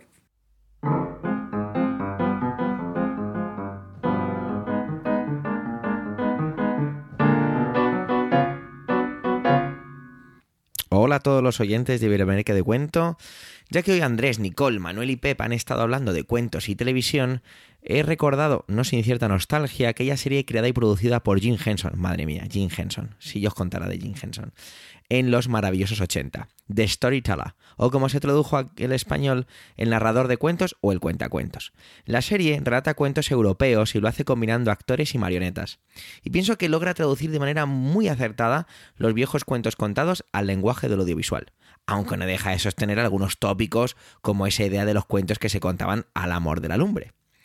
Todos recordaréis a John Hart, caracterizado de narrador, sentado junto a esa lumbre y acompañado de aquel perro parlante que escuchaba con atención todas las historias. Esta serie cuenta con dos temporadas. La primera y más conocida incluye nueve cuentos populares, muchos de ellos contados en tres partes, insistiendo en la importancia del número tres en las narraciones tradicionales. El cuento y la muerte, perdón, El soldado y la muerte, Juan sin miedo, El niño afortunado, Sopa de letras, Cenicienta, entre otros. La segunda temporada solo cuenta con cuatro capítulos dedicados a los mitos clásicos: Dédalo e Ícaro, Perseo y la medusa, Teseo y el minotauro y Orfeo y Eurídice. No es el único cambio, también el actor narrador fue otro, en este caso Michael Gambon. En la Wikipedia tenéis una entrada con completa información sobre la serie y en la red. Buscando podréis dar con todos los capítulos para volver a disfrutarlos. Si esta entrada os ha despertado esa nostalgia o para curiosear si es que es la primera vez que habéis oído hablar de esta mítica serie. Un saludo para todos los oyentes de Iberoamérica de Cuento.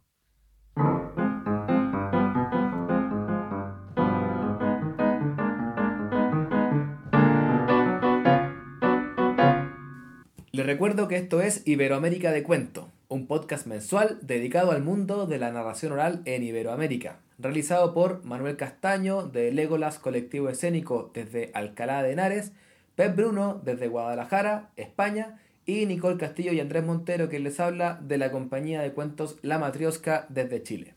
También les recordamos que Iberoamérica de Cuento forma parte de la red de podcast de Emilcar F M y que pueden consultar y comentar todos nuestros contenidos en las plataformas más importantes de podcast y en emilcar.fm barra o slash de cuento, donde tienen acceso a nuestras cuentas en Twitter y en Facebook.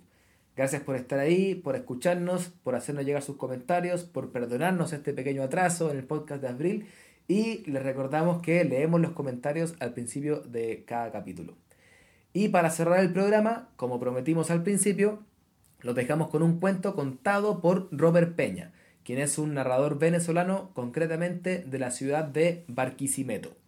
Desde los doce años, Romer actúa y cuenta cuentos, y a partir del año dos mil seis comenzó a dedicarse profesionalmente a la narración, con un amplio repertorio de cuentos para niños, jóvenes y adultos. Ha participado en festivales de Colombia, Cuba, República Dominicana, México y, por supuesto, Venezuela. Es además psicólogo de profesión y nos trae ahora un cuento de su propia autoría, aunque ya van a ver que pareciera sacado de la tradición oral venezolana. Que lo disfruten. Esa es la historia de Julio. Julio, un niño que vivía en las montañas de los Andes de Venezuela, específicamente en la ciudad de Mérida, ahí, cerquita de las nubes. Rodeado de nieve, Julio soñaba con ir al mar. Y es que esta historia se desarrolla en un momento donde no había televisión, ni internet, ni computadoras. La única diversión de Julio era correr a través de los sembradíos de las fresas y frambuesas que su abuelo y su papá cosechaban. Julio vivía con su madre. Su madre, que preparaba unas ricas arepas por la mañana, unas arepas redondas y blancas como la luna. Su padre y su abuelo hacían lo propio. Se iban muy temprano a la siembra y volvían cerca de mediodía. Y ahí, rodeado de los picos y los páramos, cerquita de las nubes, Julio sintió unas inmensas ganas de conocer al mar. Y todo esto ocurrió porque todos los días a las tres de la tarde el abuelo sacaba una silla y se sentaba enfrente de la puerta de la casa. Una casa de barro, una casa de puertas de madera, una casa que alumbraba en el pico de aquella montaña. Todos los días el abuelo contaba una historia, mientras un rayo de sol le pegaba en las piernas y le calentaba las articulaciones. Aunque el abuelo tenía muchas historias, a Julio le encantaba la misma, la historia del abuelo, del abuelo pirata. Y es que el abuelo decía que había navegado los siete mares en los tiempos de antaño, en barcos gigantes, observando criaturas marinas extrañas. Los detalles a Julio le encantaban. Así fue entonces como, un día, después de escuchar la historia muchas veces, cuando tenía doce años, Julio corrió a decirle a su mamá: «Mamá, ¿puedo ir a conocer el mar?». Y su mamá... Su mamá le dijo lo que cualquier mamá le diría a un niño de doce años, que le pide ir solo a un estado que no conocía. Le dijo: «Pregúntale a tu papá». Y Julio fue corriendo entonces y le preguntó a su papá: «Papá, ¿puedo ir a conocer el mar?». Y ocurrió lo que suele ocurrir. Su papá le dijo: «Pregúntale a tu mamá». Y ahí tenían a Julio de un lado hasta el otro, hasta que por fin el abuelo dijo: ah, ah, ah, ah, «No me confundan al muchacho». Y entonces la mamá y el papá accedieron. Esa mañana su madre le hizo unas arepitas redondas como la luna. Su papá le dio unas monedas que tenía en el bolsillo y el abuelo se fue debajo de su cama, agarró una cajita de madera y de allí sacó tres canicas, tres canicas azules como el mar. Ese mismo día Julio emprendió el viaje. Comenzó a descender la montaña, caminando, caminando y saludando como saludan en Venezuela los vecinos a los vecinos en las montañas. ¡Güey! Cuentan, cuentan que cuando la tierra se puso planita, casi un día después del descenso, Julio se encontraba en lugares que nunca antes había visto. Y aunque pretendía saludar a las personas que por allí pasaban, no era posible. Caminó, caminó, caminó, caminó y anduvo tanto tiempo caminando hasta que de repente, en una plaza con los pies inflamados, Julio se encontraba descansando y un animal verde que estaba en el piso le habló. «¡Ey, Julio, llévame a conocer el mar!». Un animal verde que estaba en el piso, hablándole. Julio tenía clarito que los animales no hablaban, así que afinó el oído y escuchó: «¡Epa, Julio, llévame a conocer el mar!».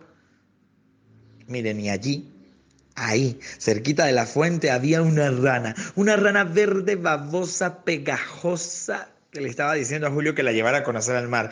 Y bueno, es momento de hacer una pausa y decirles que en un cuento todo, pero todo es posible. Así que en este cuento, que es mi cuento, las ranas pueden hablar.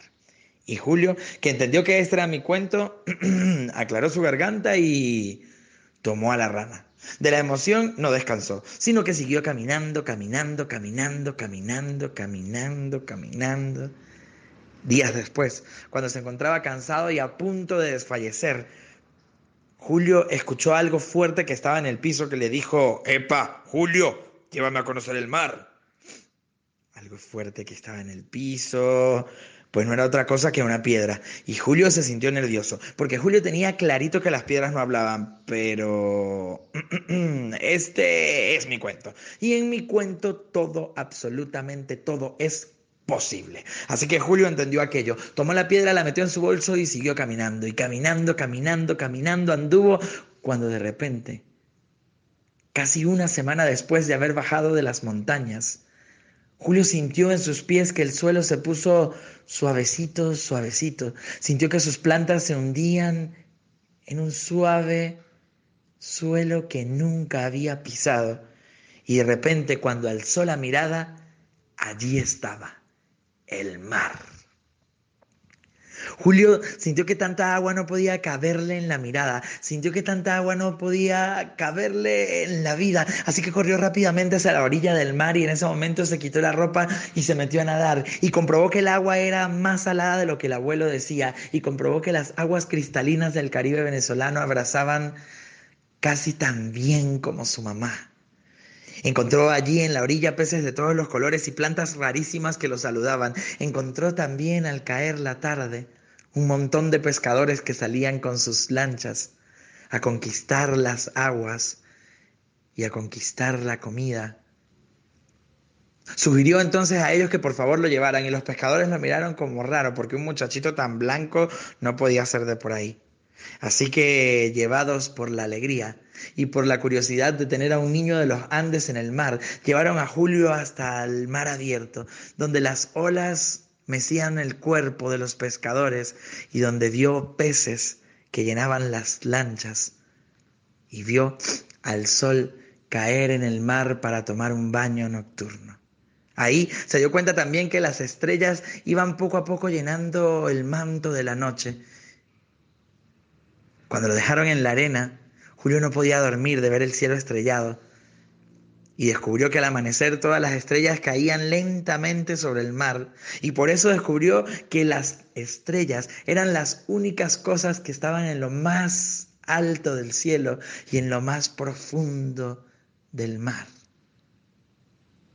Después de casi una semana en el mar, cuando su piel estaba roja, roja, roja, Julio sintió unas inmensas ganas de volver. Así que fue corriendo donde estaba la rana y le dijo, rana, despierta. Pero la rana le dijo, Mm-mm, por allá atrás hay un sapito, verde, babosito, pegajosito, que va a ser mi noviecito. Y Julio sabía entonces que la rana no iba a volver. Así que fue a despertar a la piedra y le dijo, piedra, despierta. Pero la piedra le dijo que Mm-mm, porque ese era su lugar de origen. Un niño se la había llevado un día y la había dejado allí. Así que Julio entendió que hay viajes que se comienzan acompañados, pero que se terminan solo. Y ese mismo día, Julio emprendió el regreso a su casa. Cuentan que el camino lo hizo en la mitad del tiempo. Y cuentan que cerquita de las tres de la tarde, cuando el abuelo sacaba la silla a la puerta de la casa, esa casa que alumbraba en las montañas de los Andes venezolanos, el abuelo vio una silueta que venía por el horizonte cansada y lenta. Pero cuando Julio vio al abuelo sentado, salió corriendo y con toda la emoción y la última fuerza que le quedaba llegó hasta los brazos de él. Y el abuelo ese día hizo un gesto que Julio jamás olvidará. El abuelo con mucho esfuerzo se levantó de la silla del cuentacuentos, esa silla donde había entretenido a su nieto tantas veces, y se sentó con mucho esfuerzo en el piso, porque ese día a Julio le correspondía contar las historias. La mamá y el papá salieron también emocionados a recibirlo, y ahí estaban escuchando las historias cuando de repente Julio llegó a la parte donde la rana y la piedra le hablaban. Y ahí sí que su mamá y su papá pensaron que el muchacho estaba completamente loco. Enseguida su mamá comenzó a reprocharle al abuelo que le había metido esas ideas en la cabeza, que las ranas y las piedras no hablaban. Pero el abuelo, el abuelo que estaba ahí sentadito, tenía una sonrisa enorme. Y Julio lo miraba directamente a los ojos y descubrió que lo gris que tenían sus pupilas no era ninguna enfermedad de la vejez, eran las olas del mar que estaban tatuadas para siempre en la mirada del abuelo. Cuentan, cuentan que ese día una brisa rarísima pasó por las montañas de los Andes venezolanos, una brisa con olor a mar, y se escuchó un susurro que decía, en un cuento, todo, pero absolutamente todo es posible. Y en nuestro cuento, amigos y amigas, todo, absolutamente todo, menos meterse en el cuento del otro, es posible.